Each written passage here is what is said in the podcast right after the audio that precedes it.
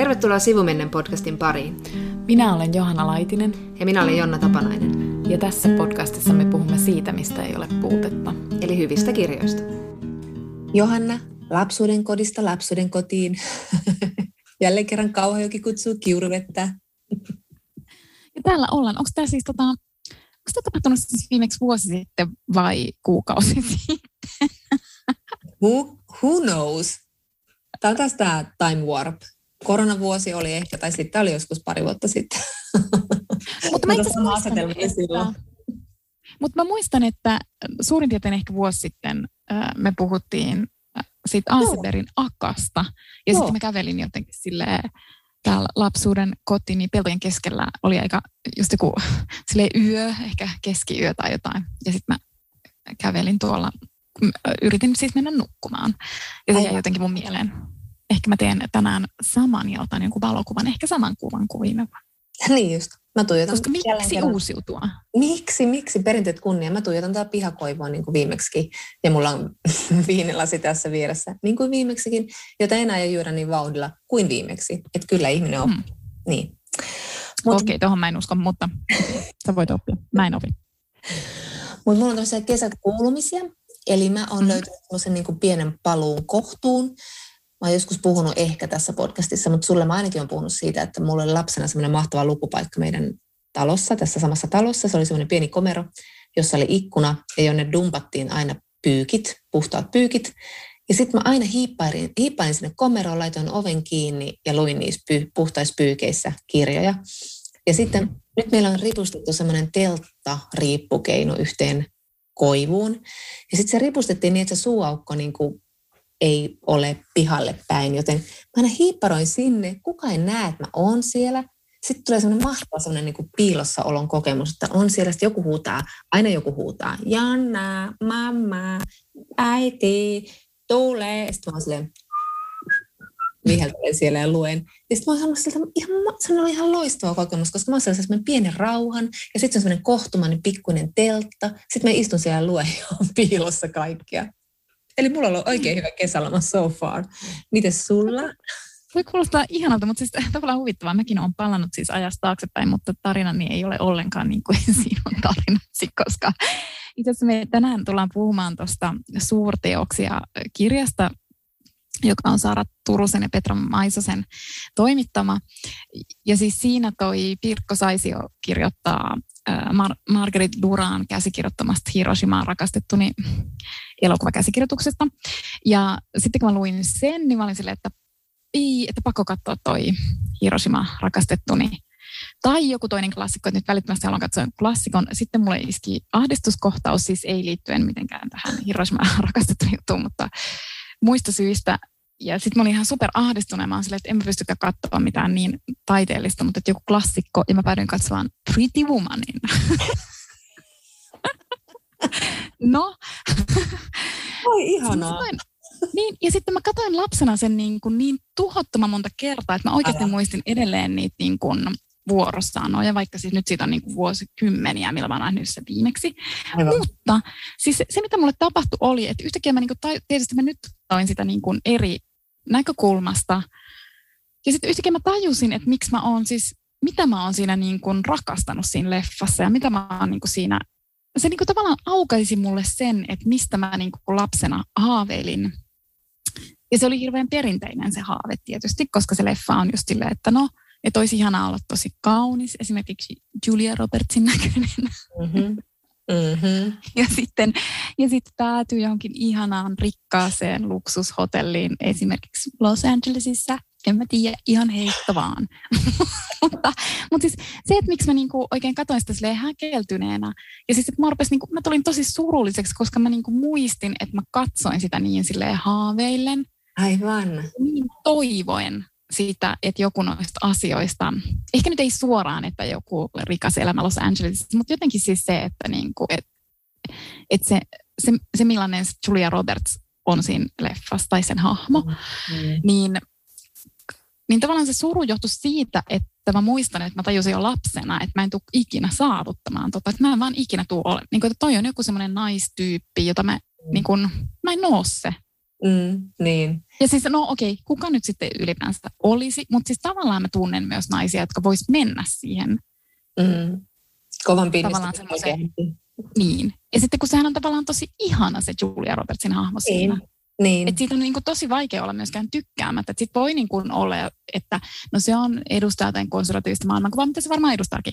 Mutta siis silti se on niin kuin tavallaan, sehän on tosi ihana nainen. Niin. Koska sillä on niin. aina niin kuin ne oikeat sanat kaikkiin niin kuin tilanteisiin. Ja, Ja sitten hänessä Se on on semmoinen niin kuin lapsenomainen luonnon lapsimaisuus, jota Niin. yleensä niin kuin elokuvan naiselta myös vaaditaan tietyltä tyypiltä. Että sillä, sitähän ei ole turmellut se, että hän on seksityöläinen.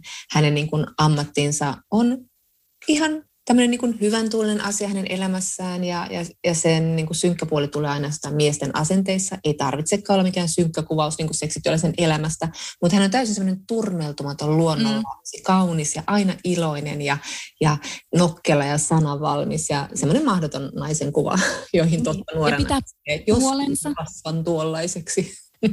Niin, Niin, ja pitää vielä, että kaiken sen niin kuin viehättävyyden lisäksi, niin sitten että hän pitää puolensa. Ja sehän on niin kuin tosi tuttu tällainen niin kuin kuvio vaikka tyttökirjoista, että ne Mm. aina niin kuin silleen pitää puolensa, ne ihanat naiset. Ja, ja sitten mä niin kuin yhtäkkiä, se oli vaan niin kuin, mä vaan tulin silleen, niin kuin, tai en mä tiedä oliko se niin kuin surua, mutta jotenkin, jotenkin mulle tuli semmoinen olo, että mä olisin halunnut sit sanoa sille omalle vanhalle itselleni, että no, ei susta tuu susta vaan tuu tollaista silleen. Etkö sä Uno- unohda toi. Ai mitä? Etkö sä sinne losinkaan päässyt? niin. Kauheasti oot puhunut. Voi luoja. Nyt tuli korona ja maastavalo.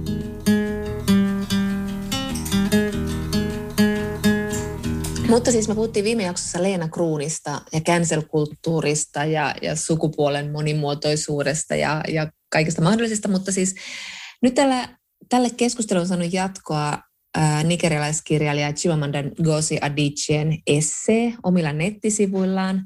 Ja mä halusin ihan lyhyesti vaan palata siihen, koska se on jotenkin kauhean kiinnostava, ää, jos kohta myös surullinenkin teema ja aihe, koska siis Chimamanda Ngozi Adichie on, on häneltä on kysytty kommentteja transnaisista ja hän on puhunut siitä, että transnaiset eivät ole naisia, mutta silti väittää näkiven kovan, että hän ei ole transvastainen, vaan nimenomaan juhlii erilaisuutta ja on inklusiivinen.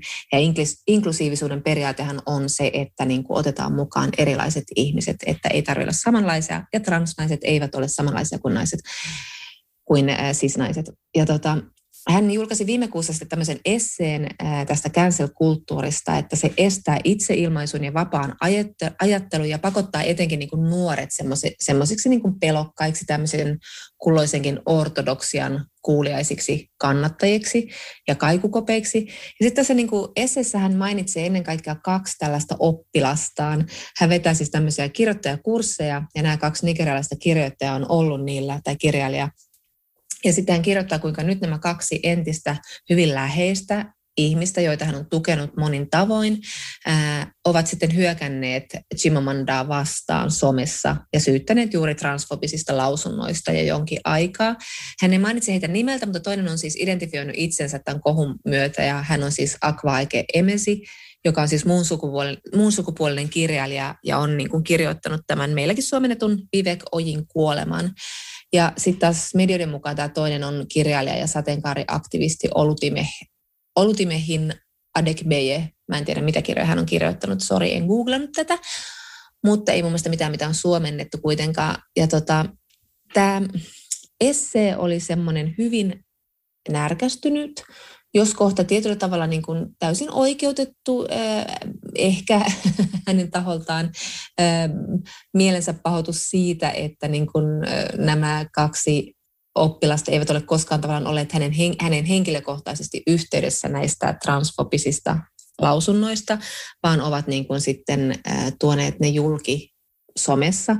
Ja hän kokee, että he ovat niin kuin aloittaneet tämmöisen cancel-kulttuurin tai cancel, Chimamandan canceloinnin, että niin kuin pitävät meteliä, mutta myös syyttää heitä siitä, että he haluavat nostetta ja nimeä itselleen tämän kohun myötä ja käyttämällä tätä niin kuin nigerialaisen tai länsi-afrikkalaisen kirjallisuuden jättiläisen nimeä siinä niin kuin tämmöisenä ponnistuslautanaan.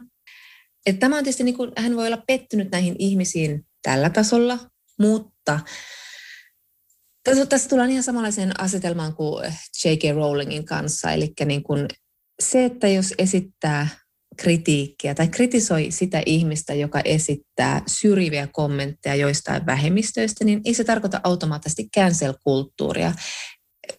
Tämä menee jotenkin yksi yhteen niin monen ihmisen kanssa. Tämä menee aina tähän, että sitten ei puhuta niistä. Esimerkiksi tässä Essessä tämä CNA ei palaa mitenkään näihin, niin kuin, ei perustele mitenkään mielipiteitään liittyen transnaisiin, vaan äh, ilmoittaa vain, että hän todellakin niin kuin ehdottomasti niin kuin suvaitsee kaikenlaisia ihmisiä. Hän ei missään nimessä ole transfobinen ja se siitä. Sillä kuitetaan se. Mutta sitten hän hyökkää tosiaan, niin kuin, että tämä on niin kuin cancel-kulttuuria, eh, jota, jota häntä kohtaan nyt lietsotaan somessa. Eli viedään tämä keskustelu jälleen niin kuin ihan siis kummallisille urille.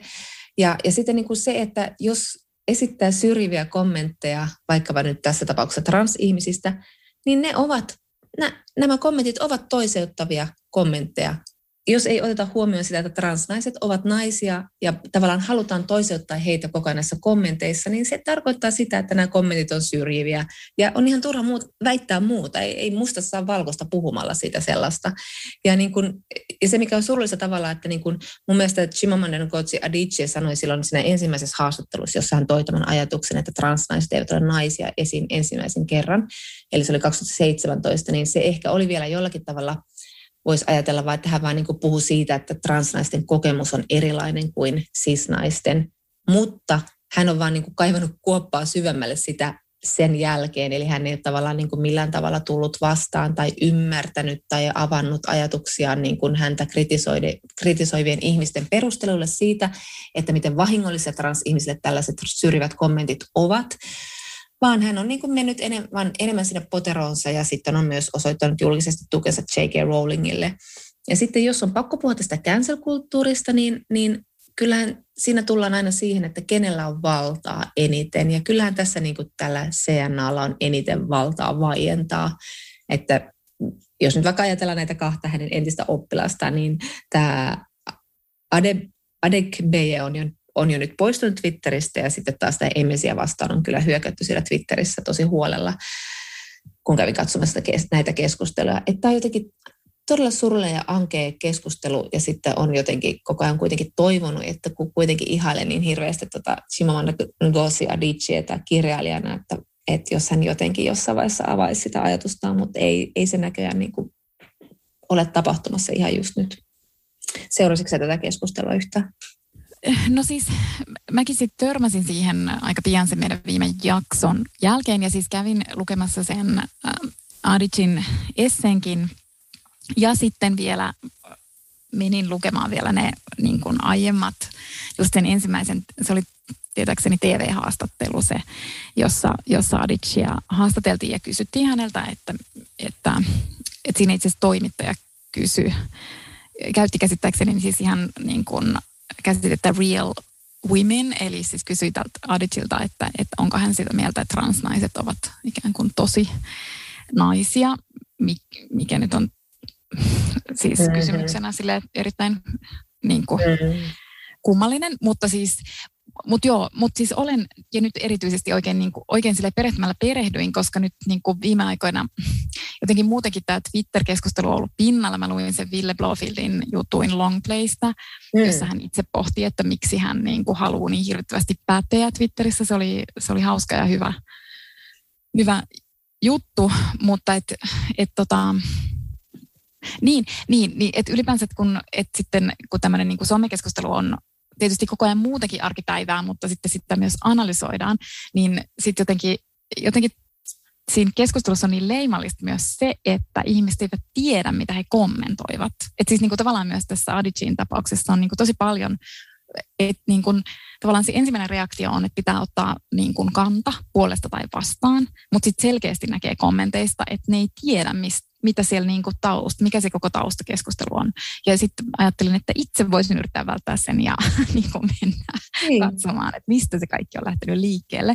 Ja oikeastaan semmoisia aika niin kuin irrallisia ajatuksia, mitä mitä mulle tuli tuosta tapauksesta mieleen, koska mä en seurannut kauhean tarkkaan silloin, silloin muutama vuosi sitten sitä ensimmäistä haastattelua. Mutta mun eka ajatus, mikä mulle, mulle nyt tässä niin on mielessä on, että, että miksi me halutaan uskoa, että joku tosi tunnettu ihminen, niin kuin tämä Adichie on siis yksi maailman tunnetuimmista kirjailijoista, mm. niin miksi me halutaan uskoa, että hän on kaikkien aiheiden asiantuntija? Mm. Eli tavallaan, että miksi se toimittaja ylipäänsä kysyy siltä Adichilta, mi, mi, miksi hän olisi ikään kuin pätevä ihminen vastaamaan siihen kysymykseen, että, että no miten tämä transnaisten naiseus. Mm. Ja sitten toinen ajatus, mikä mulle tuli mieleen oli myös se, että miksi, miksi tämä Adici vastasi siihen. Ja okei, okay, fine. Mä ymmärrän myös sen, että siis suora TV, tai en tiedä oliko se suora TV-lähetys, mutta olipa suora tai ei, niin TV-kamerat on tosi kuumottava asia. Niin totta kai sä voit sit myös niinku vastata tavallaan, vaikka se, että ehkä jälkeenpäin olisikin silleen, että miksi mä menin vastaamaan tuollaiseen kysymykseen. Mä itsekin voisin kuvitella, että mä vastaisin kysymyksiin, joihin mä en haluaisi vastata. Mm. Mutta, mutta Adici ei ole myöskään missään vaiheessa sanonut, että että tota, et okei, en mä tiedä miksi mä vastasin siihen, että en mä itse asiassa ole tämän aiheen mitenkään asiantuntija, koska ehkä sitten se mun seuraava ajatus on, että kun menee katsomaan just niitä Addicin, hän sitten tosissaan tämän TV-haastattelun jälkeen, kun hän, häntä kritisoitiin sit vastauksesta, niin hän tarkensi sitä ja pisteet hänelle siitä, mutta se vaan se tarkennus paljasti, että hän ei todellakaan tunne siis trans-kysymystä erityisen hyvin. Mm-hmm. Mutta, mutta tosissaan, että, kun, että sitten jos yhtään perehtyy niihin Adicin vastauksiin, niin ne ei itse asiassa, ne vaan siis osoittaa siis tietämättömyyttä.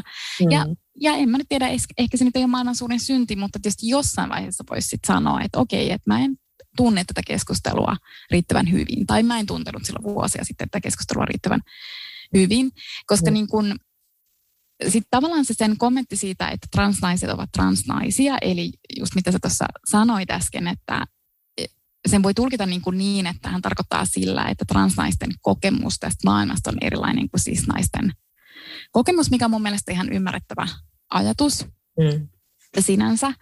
Ja, ja tavallaan se kytkeytyy semmoiseen niin kuin pitkään feministiseen keskusteluun ö, naisten ja miesten välisestä tasa-arvosta, että et siellä on puhuttu niin kuin pitkään tavalla, että pitääkö siellä korostaa sitä, että naiset ja miehet ovat samankaltaisia vai pitääkö siellä korostaa sitä, että, että onkin niin kuin naiserityisyyttä tai että onkin mahdollisesti niin kuin essentiaalinen joku sukupuoliero.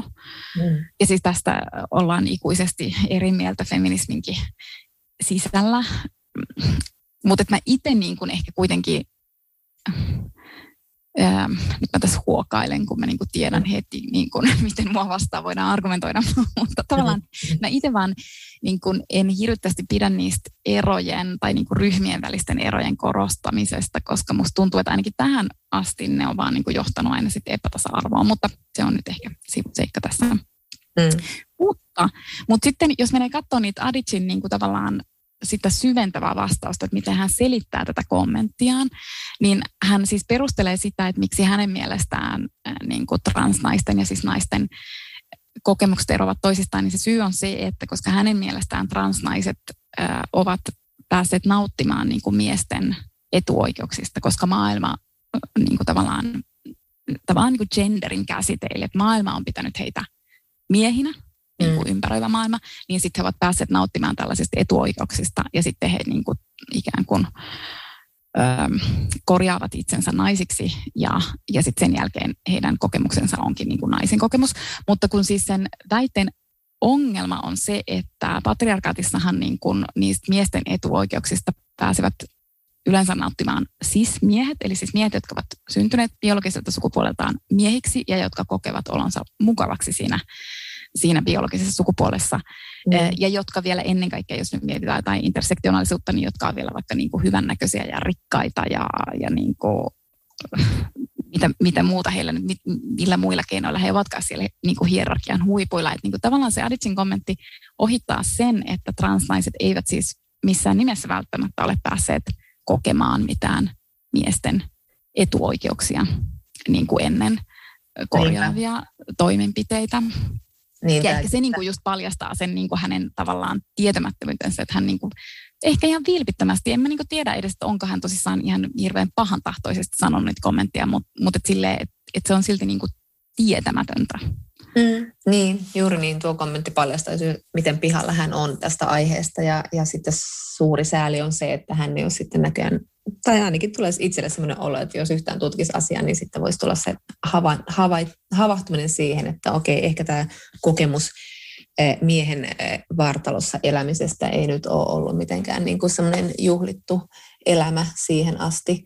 Ää, mutta, mutta, mutta onhan se nyt todettu jo monta kertaa, että kukaan ei muuta mieltä missään vaiheessa elämäänsä siinä vaiheessa, kun on alkanut, varsinkin jos on tapahtunut tämmöinen poteroituminen tietyn mielipiteen kannattajaksi, niin siitä on vaikea sitten ilmeisesti luopua ja oppia ja sanoa, että olin väärässä. Nyt niin. ymmärrän. Niin, ja se onkin niin kuin, tavallaan tosi vaikeaa, että sitten niin kuin, no sittenhän just käsittelee sitä niin kuin cancel-kulttuuria, mutta se tuntuu vähän jopa niin kuin tällä hetkellä mun mielestä pikkusen niin kuin vanhanaikaiselta aiheelta siinä esseessä, tai että se esse olisi voinut olla niin kuin vielä terävämpi, jos se olisi ilmestynyt vaikka niin kuin vuosi sitten, mutta nyt se tuntuu siltä, että hetkinen, että no tämän mielipiteen on esittänyt aika moni mm. niin kuin, siitä cancel-kulttuurista. Mutta mä itse niin kuin, tavallaan, vaikka itsestäkin musta nyt tuntuu, että koko cancel-keskustelu tuntuu vanha-aikaiselta ja nyt mä silti menen siihen, mutta että ehkä, ehkä niin kuin mua itseäni henkilökohtaisesti häiritsee siinä cancel, canceloinnissa siis se, että, että se osittain on semmoista niin kuin julkista häpäisemistä, mikä jotenkin ahdistaa mua. Mä en, mm. niin kuin, joku siinä on, niin kuin, että, että mä en niin kuin, tietyllä tavalla en, tai siinä on jotain niin kuin asioita, joista mä en niin kuin pidä.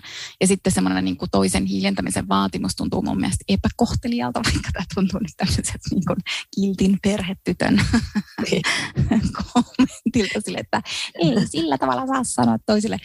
Ja, ja, sitten, ja sitten ehkä mä myös häiritsee siinä, että se, että siinä niin kuin, että se ei ole edes se ei ole pelkästään niin boikotti, vaan se on, että siinä niin kuin tavallaan päätetään myös toisten puolesta, että mitä toiset saisi niin kuin ehkä näkeä tai lukea mm.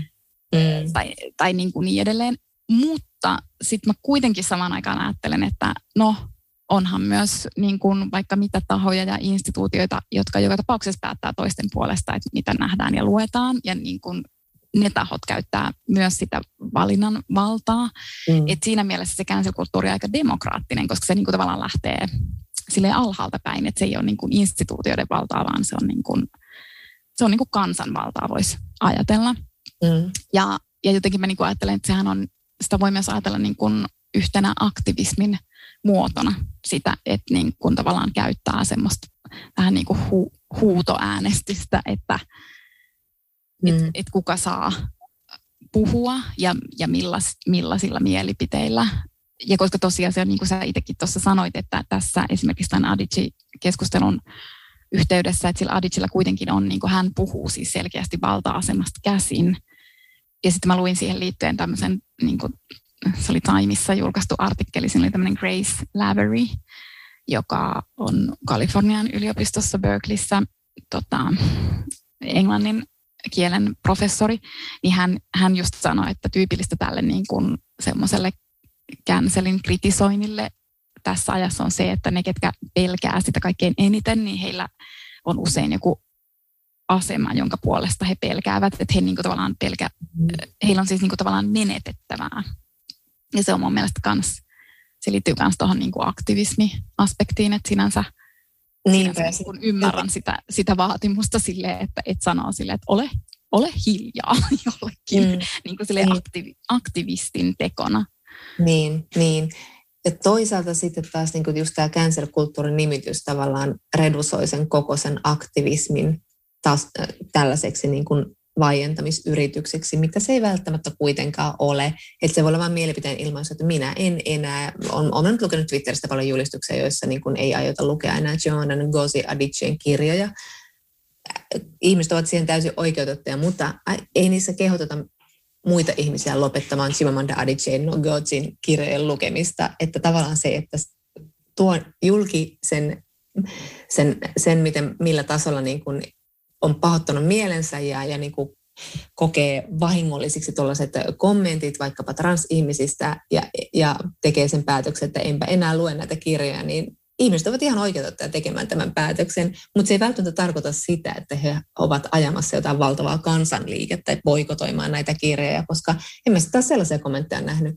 Mutta mä nähnyt tosi paljon Twitterissä kommentteja, joissa ollaan silleen, niin kuin, että haha, no yksin olet ja, ja niin kuin, miten naurettava ja niin poispäin. Että siellä nyt taas keskustelu on taas mennyt tämmöiseksi nettikeskusteluksi. Mutta tavallaan toivoisin, että mä en, mekin nyt tässä taas puhutaan cancel-kulttuurista, mutta koko sen sanan jotenkin haluaisi vain unohtaa ja löytää siihen vähän niin kuin nyansoidumpaa tapaa keskustella vaikkapa nettiaktivismista ja sitten taas semmoista vaientamisesta ja ryhmäpaineen luomisesta, mistä sä puhuit viime kerralla niin poispäin. Että totta kai siinä on myös sitä sellaista joukkovoimalla toisen häpäisemistä. Sehän se on niin kuin, siinä se ehkä niin kuin, tämmöisessä niin kuin nettikeskustelussa, jota en nyt nimitä cancel-kulttuuriksi, nettikeskustelussa just kaikista ikävintä juuri se häpäiseminen. Ja se toisaalta, niin kuin instituutioista ja muista, niin joissakin työpaikoilla on sitten tehty näitä niin kuin johtopäätöksiä tällaista somekeskustelusta ja on vaikka annettu jollekin potkut. Tulee nyt mieleen Poriatsin tämä homofobisia kommentteja esittänyt pomo ja niin poispäin. Mutta tota, ne on sitten taas niin kuin työsuojelullisia asioita. Ne, ne, on niin kuin, ne pitää käydä sillä tasolla, että, että jos työnantaja reagoi somekeskusteluun, niin se on sitten työnantajan joko moka tai ansio, riippuen tästä, mutta että ihmiset voi ilmaista mielipiteensä ja tuoda esiin paheksuntansa vaikkapa jostain syrjivistä kommenteista. Mutta joo, niin, cancel-kulttuurista puhumme. Niin, niin, ja siis tavallaan mun mielestä se cancel on sinänsä ihan, että mun mielestä sitä koko käsitettä ei tarvitse välttämättä täysin niin kuin hylätä, mutta ehkä just sekin, että sen, sit puhutaan niin laajasti, tai sillä ei ole niin tarkkaa määritelmää, ja sen alle laitetaan nyt tälläkin hetkellä tosi paljon sellaisia asioita, jotka ei välttämättä niin kuin ollenkaan itse asiassa just ole sitä, just mitä sä niin kuin äsken mm. kuvasit. Ja sitten tuli mieleen vielä tuosta tosta noista instituutioista siis se, että nyt kun vaikka cancel-kulttuuria kritisoidaan tai vaikka puolustetaan, ihan sama kumpaa, niin sitten se yleensä se keskustelu kohdistuu joko niihin, jotka vaativat sitä cancelointia, tai sitten niihin, joihin se niin kuin kohdistuu. Mutta mä niin kuin mietin, että siinä keskustelussa ei hirveästi olla puhuttu just niistä instituutioista. Ja niin kuin, tavallaan, että jos vaikka semmoinen klassinen esimerkki on jostain cancel kulttuurista, jossa mun mielestä voi käyttää sitä cancel, cancel niin kuin käsitettä, on siis se, että, että vaikka ei haluta, että joku tietty, sanotaan vaikka kirjailija tulee puhumaan jollekin, mm-hmm. jollekin tiettyyn tapahtumaan, niin sitten tavallaan se on mun mielestä kiinnostavaa, että miten se, niin kuin se järjestäjä taho reagoi siihen, koska tosiaan se on se, että kuka tahansa tässä maailmassa, tämä on niin kuin vapaa maailma, eli kuka tahansa mm. meistä voi niin kuin just sanoa, että minä en halua, että tuo tulee puhumaan tuonne. Mm. se on ihan meistä ihan jokaisen meidän oikeus, eikä sitä oikeutta voi ottaa pois. Eh, mutta sitten se, että miten se järjestäjä taho siihen reagoi. Et mä jotenkin niin mietin, että voisiko tämä kuitenkin johtaa sitten jollain aikavälillä siihen, että sitten niin tämmöisten vaikka tapahtumien järjestäjät joutuu itse miettimään, että mikä niiden oma arvopohja on. Että haluatko se niin kuin vaikka, että siinä on niin kuin tavallaan kaksi vaihtoehtoa mun mielestä, mitä sinä voi valita. Että joko on niin, että, että kertoo, että meidän arvopohjamme mukaisesti meidän vaikka puheenvuorot edustavat näitä ja näitä arvoja. Ja silloin se on niin kuin tosi selkeä peli. Mm. Tai sitten toinen vaihtoehto on se, että se tapahtuma on silleen, että, ja nämä on varmaan eri tapahtumat, mutta että on silleen, että me haluamme, että meillä on todella laaja-alaisesti erilaisia mielipiteitä. Mutta jotenkin niin kuin, ehkä siihen keskusteluun vielä kaipaisi just sitä niin kuin järjestäjätahojen mm. näkemystä. Niin, niin. Että millaisia asioita ne niin kuin haluaa, koska sitten se, sit se kuitenkin myös niin kuin väkisenkin henkilöityy tosi paljon, jos siinä on niin kuin tavallaan sen, niin kuin sen canceloinnin vaatijat ja sen kohde pelkästään, koska siinä yleensä on myös muita toimijoita siinä välissä. Mm, niinpä, niin. Mutta, niin, tämä jotenkin otas... aihe, jonka toivoisi menevän jo pois, mutta se ei koskaan mene pois, joten siihen täytyy palata koko ajan. Niin, paitsi kyllä mä luulen, että se tosissaan jollain tavalla muuttuu, koska musta just tuntuu, että se Aditsin esse oli vähän niin kuin vanhan aikana ehkä just mm. siinä, että se, niin, että niin. se tuntui pikkusen niin kuin aikansa eläneeltä jo se cancel-kulttuurin kritiikki ikään kuin. Juuri niin. Se ei enää ihan tuntunut silleen niin kuin ajankohtaisesti. Se, ja mun mielestä se viittaa just siihen, että se keskustelu onkin jo mennyt niin kuin itse asiassa eteenpäin, tai meidän jotkut ajatukset, niin kuin jotkut kollektiiviset ajatukset on mennyt Kyllä, ja sitten kun ajattelee vielä, niin kuin, minkälainen niin kuin kirjailija Chimonda on, että voisi ajatella, että se esseekin olisi ollut jotenkin niin kuin hienosti kuvannut sitä ajan henkeä ja sen ongelmallisuutta, mutta päinvastoin just mistä puhuttiin Leena Kruunin kanssa, joka esseeteoksen se alkuosa oli ihan loistavaa pohdiskelua ja viisasta ja kaiken, kaikin tavoin niin kuin hedelmällistä, niin sitten tämä oli tämmöistä niin kuin mielensä pahoittajan närkästystä siitä, että hän on, häntä on tällä tavalla käytetty hyväksi ja muutenkin hyvin niin kuin semmoinen ankea, oman navan ympärillä pyörivä esse, että olisi toivonut vähän sitten parempaa Simo Mannalta, et skarppaa. niin, ja sitten mulle tuli vähän niin kuin etäisesti just, just kun mä olin lukenut sen Ville Blofieldin sen longplay-artikkelin, ja, ja tosissaan, että se just käsittelee niin kuin sitä omaa pätemisen tarvettaan Twitterissä, niin, niin jotenkin, luitse sitä? En, en ole lukenut. Okei, okay, joo. No mutta siis se, se oikeasti se on hyvä. Joo, hyvä joo tota. kuulostaa, kuulostaa tosi hyvältä. Siis ylipäätään, joo. Tämä on näitä Joo. to be read-listalla. Joo, niin. Joo, ja siis hän niin kuin, tavallaan, että sitten hän äm, hakee siinä niin kuin, tutkimuksesta apua, mutta hän myös tapaa ihmisiä, mutta sitten mulle tuli vain jotenkin mieleen myös tuosta, niin kuin, nyt esimerkiksi tästä, tästä Adigin esseestä, mutta ylipäänsä ehkä nyt ei, ei erityisesti pelkästään siitäkään, mutta niin kuin kaikesta, että jos katsoo just jotain niin kuin Twitter-keskusteluja, niin ei me nyt oikein voida sanoa, että tämä toimii tosi hyvin, tämä Twitter-keskustelu, koska niin kuin, tavallaan, jos ottaa askeleen taaksepäin, niin se on vaikuttaa siltä, että kaikilla on vaan niin kuin helvetin paha mieli ja kaikkien elämä on niin kuin kärsimystä. Ja niin kuin, Kaikki mitä tosiaan väärin. Mm. niin, ja sitten että kaikki, kaikilla on vaan niin kuin oikeasti koko ajan paha mieli ja kaikilla on sellainen olo, että heitä, heitä sorretaan. ja vihataan, joo, ja niin.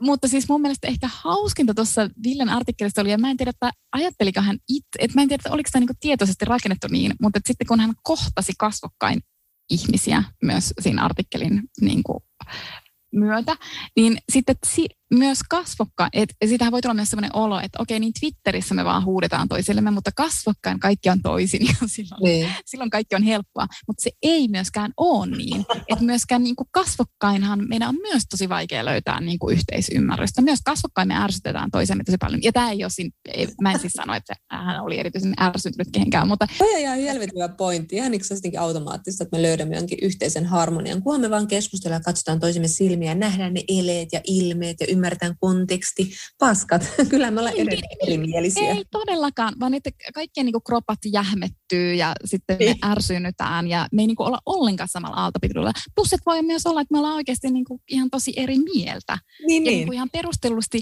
mutta ei meidän kasvokkain välttämättä mitenkään osata kauhean hyvin perustella meidän mielipiteitä.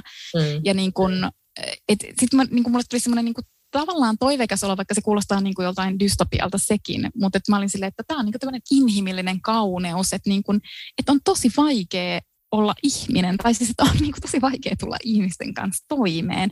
Ja se mm. harmittaa meitä hirveästi, koska me niin kuin ihan hirveästi haluttaisiin, että, että me oltaisiin vaikka niin kuin samaa mieltä. Ja että me vaikka ja me ihan hirveästi haluttaisiin, että voi vitsi, kun mä osaisin selittää tämän jutun sillä tavalla, että tuo toinen niin kuin oikeasti todella ymmärtää mua. Mutta sehän on siis todella vaikeaa myös kasvattaa. Kyllä, kyllä, juuri näin. Ja just tuo pointti onkin siinä se, että, että se toivehan on siinä se, että tuo ihminen tajuaa, mitä mä tarkoitan. Toi ihminen muuttaa mielensä, koska minä niin hienosti hänen sen asian perustelen toi on harha, josta mä oon jo aikoja sitten luopunut. Mä en enää edes keskustele mistä asioista kenenkään kanssa, jos ne on erimielisiä. Mä se, aha, okei, okay, joo, no puhutaan vaikka kissoista. Niin plus, Ai että... koira-ihminen, okei, okay, no puhutaan jo. Plus, että sekin on mun mielestä ihan hyvä taktiikka, että, silleen, että me tehdään vaan podcast ja sitten me ei enää kommentoida. mutta mä palaan siihen kohta, koska mulla on, mulla on niin seuraava aihe liittyen siihen, mutta tähän väliin mä vielä haluan sanoa siitä, että että kun sä tuossa niin kun vähän aiemmin just sanoit sitä, että, että kaikki ei kuitenkaan, että, että jos me kerrotaan joku mielipide, niin se ei ole niin kuin sitten niin kuin viesti siitä, että haluan canceloida jonkun, joka on eri mieltä. Koska niin kuin, tavallaan mitä toi Adichikin siinä esseessään just toi ilmi, että, että ihmiset pelkäävät niin kuin mielipiteiden esittämistä. Mm. Ja niin kuin tavallaan mäkin ajattelen silleen, että joo, se on ihan totta, että ihmiset pelkää niin kuin mielipiteiden esittämistä varmasti. Ja mm. niin kun mä ajattelen, että, että jos joutuu jonkun somemyrskyn kohteeksi, niin sitten jos kuuntelee ihmisiä, jotka on joutunut somemyrskyn kohteeksi, niin ne kuulostaa niin kuin semmoiset traumakokemuksilta, minkä mä niin kuin myös Kyllä. ymmärrän, että se varmasti on niin kuin ihan tosi traumaattista. Mutta sitten eh, tällä hetkellä mä myös olen oikeastaan sitä mieltä, mä oon niin kuin miettinyt kauhean pitkään, mutta mä oon niin kuin tällä hetkellä myös sitä mieltä, että aina, se on aina niin, että jos sinä avaat maailmassa suusi, niin on pakko varautua siihen, että joku on sun kanssa eri mieltä. Ja, ja oletettavasti se kertoo sen. on myös erittäin todennäköistä, että joku ei yhtään argumentoi niin kuin samoilla säännöillä kuin mitä, mitä itse toivoisi. mutta se niin kuin tavallaan kuuluu siihen hommaan. Et meillä on siis niin kuin tavallaan just oikeus, joskus jopa velvollisuus, mutta siis ehkä se on enemmän kuitenkin, niin kuin, tai siis totta kai se on enemmän niin kuin oikeus kertoa, että mitä mieltä me ollaan, mutta siihen liittyy aina se riski, että siellä onkin vastas joku, joka on niin kuin aivan eri mieltä meidän kanssa. Mm. Ja siis, että ja totta kai mä niin ajattelen, että rikoslain pitää olla ajan tasalla, mutta mä en mene nyt siihen, että miten jotain rikoslakia pitäisi niin kuin korjata, jotta niin kuin mielipiteiden esittäminen ei olisi niin, niin hankalaa tai ei tarvitsisi niin kuin liikaa pelätä sitä. Mutta silti mä ajattelen, että se mielipiteiden esittäminen vaatii oikeasti niin kuin paksua nahkaa. Ja mulla on jäänyt sillä tavalla mieleen siis tämän brittikoomikon Ricky Gervais, mikä se, miten se sanotaan? Gervais. Gervais. Ja sen, sen niin kuin kommentti, mitä se on sanonut, sanonut niin kuin just huumorista, koska nyt on niin kuin vuosia hoettu silleen, että mitään ei saa enää sanoa eikä millään saa enää vitsailla. Mm. Ja sitten se Gervais on sanonut näin, että, että please stop saying you can't joke about anything anymore. You can. You can joke about whatever the fuck you like. And some people won't like it and they will tell you they don't like it. And then it's up to you whether you give a fuck or not. And so on. It's a good system. ja musta se on niinku ihan sairaan hyvin niinku tavallaan kiteytetty, että niin se onkin. Että se on niin. Että hän on niinku tavallaan, että jos me niinku katsotaan nykymaailmaa, niin mm. jokainenhan saa sanoa nykymaailmassa ihan mitä ne ikinä haluaa. Meidän niin kuin maailma on täynnä siis puhetta ja mielipiteitä ja niin kuin vaikka mitä mm. roskaakin.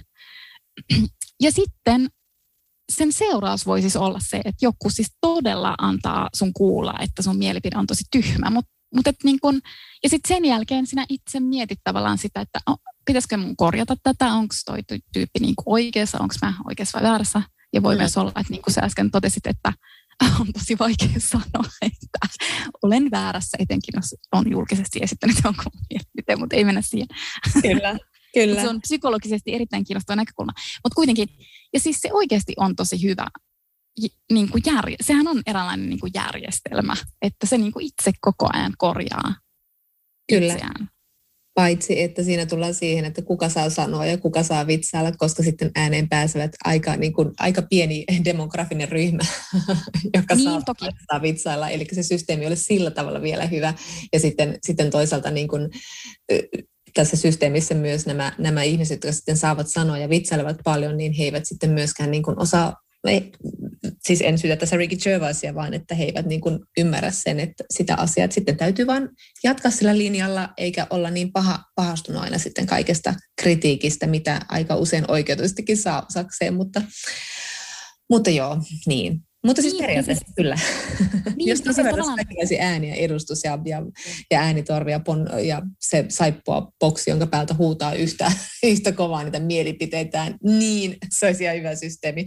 Ja nyt on ihan pakko sanoa muuten se, että mä katsoin tämän Bo Burnhamin Inside-spesiaali Netflixissä. Ja hän on siis tämmöinen entinen YouTube-star ja stand-up-koomikko ja nyt tekee näitä tämmöisiä spesiaaleja Netflixille. Ja tämä on tehty sitten tämän koronavuoden aikana eristyksissä neljän seinän sisällä, tai ainakin tämä on se premissi siinä itse spesiaalissa, mutta joka tapauksessa hän sanoi, että hän on yksi hyvä pointti siinä, tai hyvä, hyvä ja hyvä, mutta kuitenkin mä nauratin se, kun hän sanoi siinä, että niin, oletteko te miettinyt sitä, mutta onko ihan pakko kaikkien aina sanoa yhtä aikaa samasta aiheesta mielipiteensä joka paikassa. Siis niin, että onko, tämä ihan niin kuin, onko tässä nyt oikeastaan mitään järkeä? Onko, tähän kysymys, onko se sitten hyvä systeemi, että me aina huudetaan meidän mielipiteemme samasta aiheesta samaan aikaan? Hyvä kysymys. Ja siis ei ole. Ei ole. Mutta ehkä niin kuin, tavallaan mun pointti tuossa Gervaisin kommentissa on siis se, kyllä, että tavallaan, että, että kun sanot jotain, niin, niin pitää just. osata varautua siihen, että sulle voi tulla siitä niin kuin, että joku voi sanoa sulle myös takaisin. Joo, niin ehkä siis se, koska, joo, joo. koska sitten välillä musta, ja ehkä tuossa Adichinkin kirjoituksessa tavallaan tuli just sellainen olo, että ihan kun se ei kestäisi sitä, että joku niin kuin, niin. sanokin takaisin. No joo, mutta se siitä, se siitä. Jätetään nyt tämä aihe ja toivottavasti palataan seuraavaksi jonkun niin kuin uutisten kautta, kuinka J.K. Rowling ja Aditya ovat myöntäneet olevansa väärässä ja ymmärtäneet viimeinkin, mitä, näillä, mitä heille on yritetty sanoa. No mutta minun seuraava aiheeni onkin oikeassa olevat naiset. Ahaa, puhutko minusta? Ei, vaan siis tota, mä olin silleen, ei. ei. ei.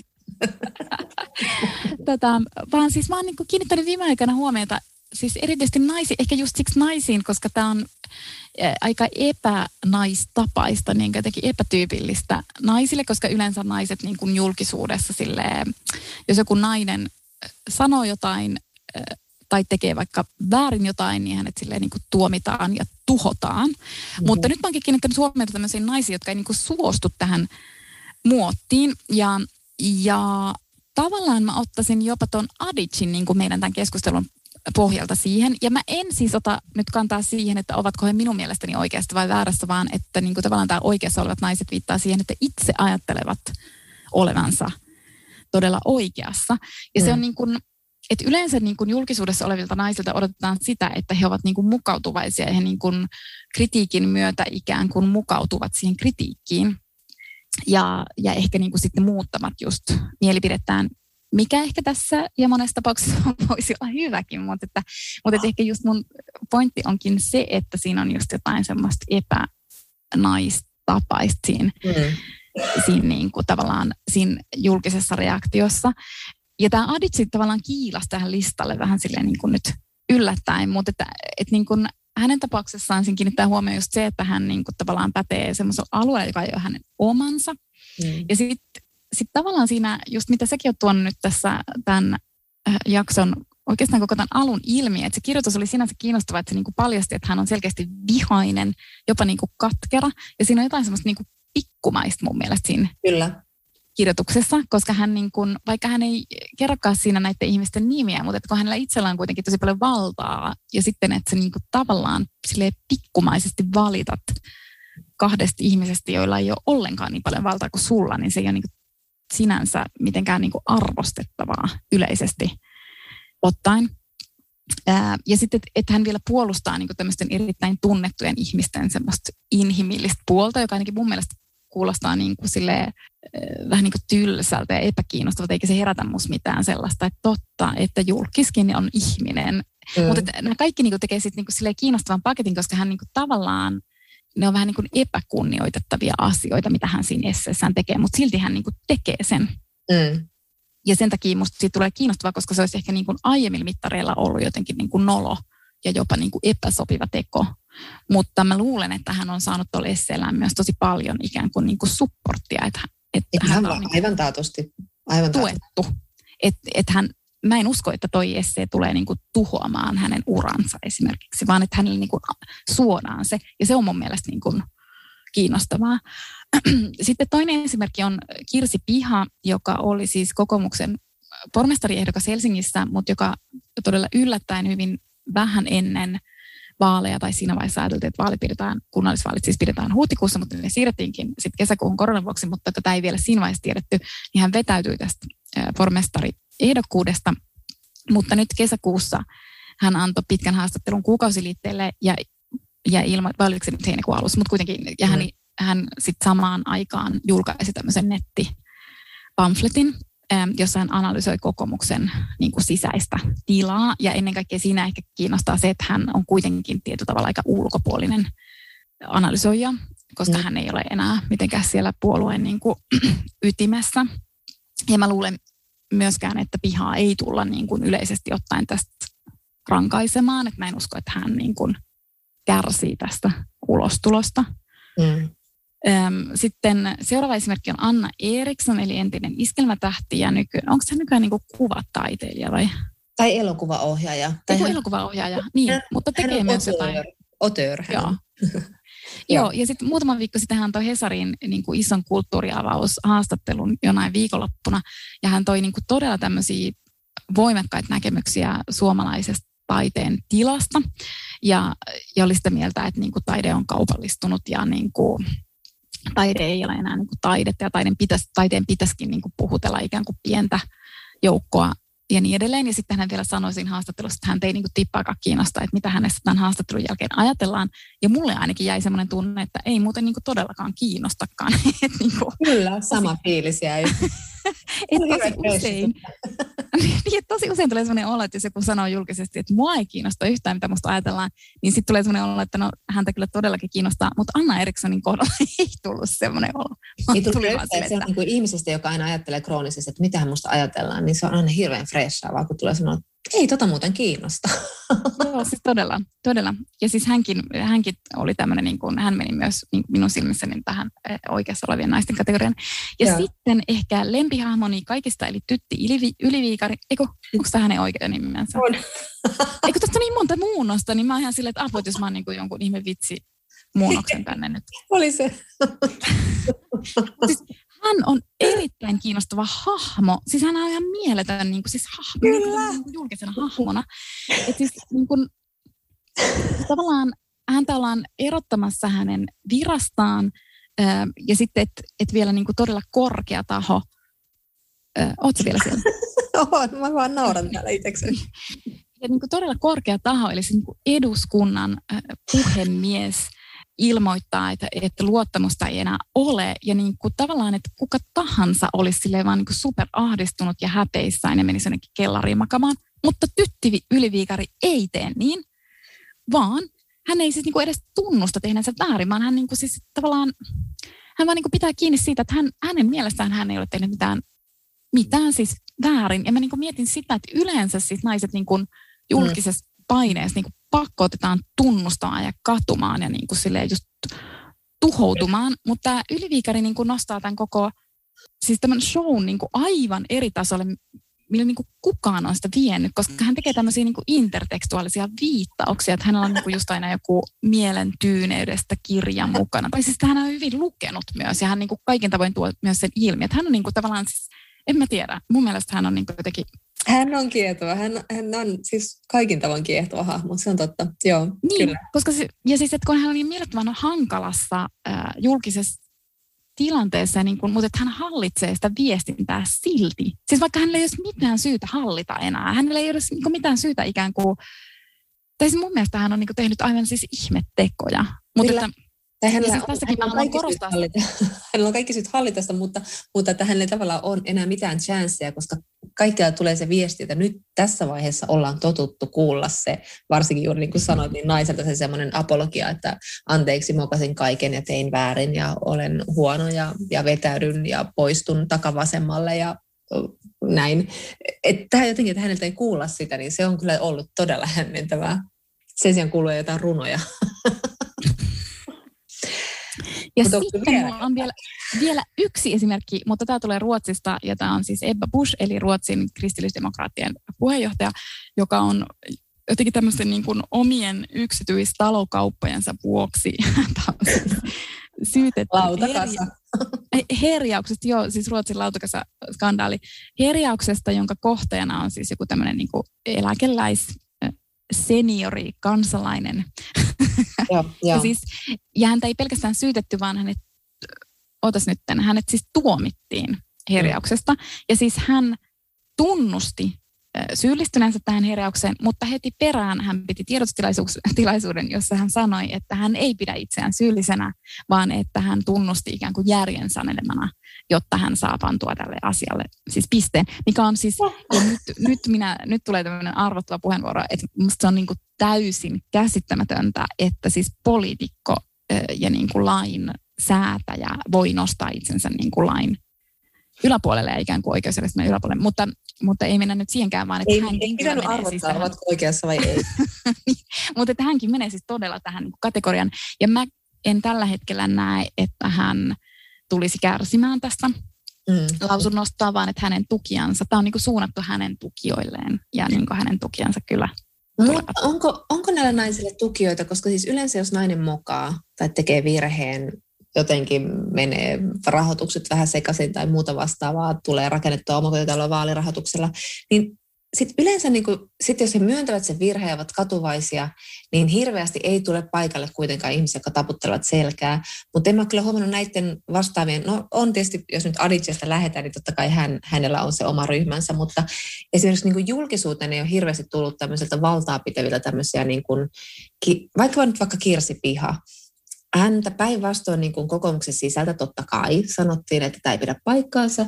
Sitten vedettiin tutkijat julkisuuteen, joka sanoi, että he eivät tunnista tätä tämmöistä, että kokoomuksen sisällä olisi oikeusta populistista linjaa mikä sinänsä ehkä voi olla, että jos nyt mennään ihan sanojen tasolle, että he havasivat sitä, että populismi tarkoittaa sitä, että ollaan vaikka vastaan EU-instituutioita ja ollaan maahanmuuttovastaisia ja niin poispäin, mutta kyllähän niin kuin, jos sieltä nyt puuttuu vaikka kiihkeä EU-vastaisuus, niin voidaan silti ehkä minun mielestäni puhua populistisesta klikistä, joka niin kuin vastustaa maahanmuuttoa, mm. ja mikä on mielestäni kyllä siellä kokoomuksen sisällä, vaikka en ole politiikan asiantuntija, mutta joka tapauksessa mentiin niin sanojen tasolle, ja ainoa, joka on tullut julkisesti julkisesti, tai sitten mä en ole kyllä itse seurannut keskustelua yhtä, että voin saman tien sulkea suuni. Enpä sulje, jatkan edelleen tässä nyt oikeassa olevien naisten hengessä, mutta siis, että Sirpa Pietikäinen kokoomusriveistä tuli ja tuki Kirsi Pihaa tässä ja sanoi, että hän tunnistaa tämän ilmiön, mistä Kirsi Piha puhuu. Mutta että mä en ole niin kuullut hirveästi tämmöisiä niin kuin että tullaan selkää taputtelemaan sanomaan, että go tytti ja hyvä Anna Eriksson. Siis tarkoitan niin semmoisilla valtaa pitävillä, semmoisilla, niin kuin, jotka ovat tietyssä asemassa. Niin sellaisia mä en ole kuullut, mutta ehkä mä en ole myöskään niin kuin, lukenut tätä tarkkailuasiaa, en tiedä.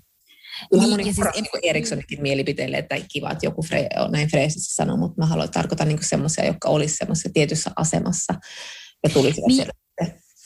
Enkä mä tiedä oikein, että, että että onko siellä sitten niinku siellä valtaa pitävissä, tosin kyllä mä luulen, että siellä on varmaan kokoomuksessa on myös sitä liberaalia siipeä, joka sitten ei pysty julkisesti mm. tukemaan pihaa, mutta joka voi sitten niin kuin, tota, heidän kahden keskisissä keskustelussaan häntä tukemaan. Mutta mun mielestä se, mitä mä ehkä haen tässä on, että mä aistin, että on olemassa niin kuin joku julkinen tai siis yleinen mielipide kuitenkin, niin kuin tavallaan ainakin osa kansan syvistä riveistä ymmärtää, mistä nämä naiset puhuu. No Tytti Yliviikarin kohdalla en ole ihan varma, koska hän on niin kuin, siis semmoinen hahmo tavallaan, että hän ylittää, ylittää Omissa Kyllä, kyllä. Niin. Mutta että niin kuin esimerkiksi Kirsi Pihan kohdalla musta tuntuu, että se kuukausiliitteen haastattelu oli tosi onnistunut. Mm, mm. Eli että, että on siis ihmisiä, jotka oli silleen, että, että hän puhui kyllä asiaa. Ja se oli, niin kuin se oli tavallaan viestinnällisesti mun mielestä siltä pihalta niin kuin todella onnistunut. Mm. Kyllä. kyllä. Ja myös se Anna Erikssonin kommentti. Tämä mun horina siis liittyen just niin, siihen. aivan. Tavallaan aina Joo. odottaisi, että sit tulisi jostain se semmoinen, että tulee se mies, joka kertoo niinku suorat sanat ja paskat välittää, niin sieltä aina löytyy se joku se, se niinku puoluetoveri tai joku, joka niinku on siellä silleen, kyllä hän sanoi sen oikein, niin. eikä vaan niinku tämä tämmöinen e- epämääräinen yleinen julkinen mielipide. Mutta siis tämä on niinku, joo, kiinnostava pointti, minkä tuot esiin. Nämä on hyviä esimerkkejä kyllä kaikki tämmöisistä niinku omi, oman tien kulkijoista tai, tai sotureista. Tai Aditien kohdalla mä, mä en sano näin, koska hänen, hänen kommenttinsa on niin kuin tosi vahingollisia, mutta nämä muut on niin kuin tosi kiinnostavia. Just niin kuin Anna Eriksson esimerkiksi oli tosi, tosi niin kuin kiinnostava, vaikka en niin kuin ollut ollenkaan samaa mieltä hänen kanssaan, niin ei tullut myöskään se semmoinen, että what is this, vaan oli, että olipas kiva lukea tämmöinen puheenvuoro. Niin, ja siis tavallaan, että onhan myös, ja esimerkiksi se Ebba Bush on mun mielestä, se on mun mielestä aina siis käsittämätöntä, että mun mielestä se rapauttaa niin kuin tavallaan oikeusjärjestelmää, että jos niin kuin lainsäätäjä ei usko siihen, mm. ja siis monesti voi olla myös syynsä, että ei usko oikeusjärjestelmään, mutta siis hänen kohdallaan ikään kuin, musta hän niin kuin käytti siis asemansa todella, todella väärin siinä, mutta mm. se on kiinnostavaa, että hän, hän pystyy tekemään sen ja hänen annetaan tehdä se. Ehkä kyllä, kyllä. Mutta siis ollaan kirjojakin luettu. Eli me ollaan luettu tätä jaksoa varten ää, suurteoksia, jonka on toimittanut Saara Turunen ja Petra Maisonen. Ja ennen kaikkea me käsitellään tässä jaksossa Marianne Enrikesin, Enrikesin kirjaa Mitä liekit meiltä veivät. Mutta eikä tuosta suurteoksista mä olin jotenkin semmoisen tarinan kaipuussa tai jossain romaanin kaipuussa, ja, mutta aloin sitten lueskella tätä kirjaa ja sitten mä huomasin, että niin kuin vaikka tässä on siis kuitenkin tosi monta kirjailijaa, niin tämä veti ihan hirveällä niin kuin, käyttääkseni taas sanaa imu, mutta hirveällä imulla veti tämä kirja kuitenkin eteenpäin ja halusin koko ajan lukea seuraava ja seuraava ja seuraava, koska tässä on joku semmoinen ihana, ihana niin kuin se semmoinen että huomaa, että kuinka kirjallisuus puhuttelee ihmisiä usein niin henkilökohtaisella tasolla, että sitten kun siitä puhuu ja siitä kirjoittaa, niin sitten kertoo itsestäänkin tosi tavallaan kiinnostavia henkilökohtaisuuksia. Että mennään jotenkin tosi herkille alueille, että nämä kaikki kirjailijat jotenkin on niin kuin aika niin kuin auliita puhumaan itsestään ja niin kuin tuomaan esiin semmoisia, niin kuin, en mä tiedä, nyt häpeällisiä tunteita, mutta kauhean niin semmoisia, niin kuin,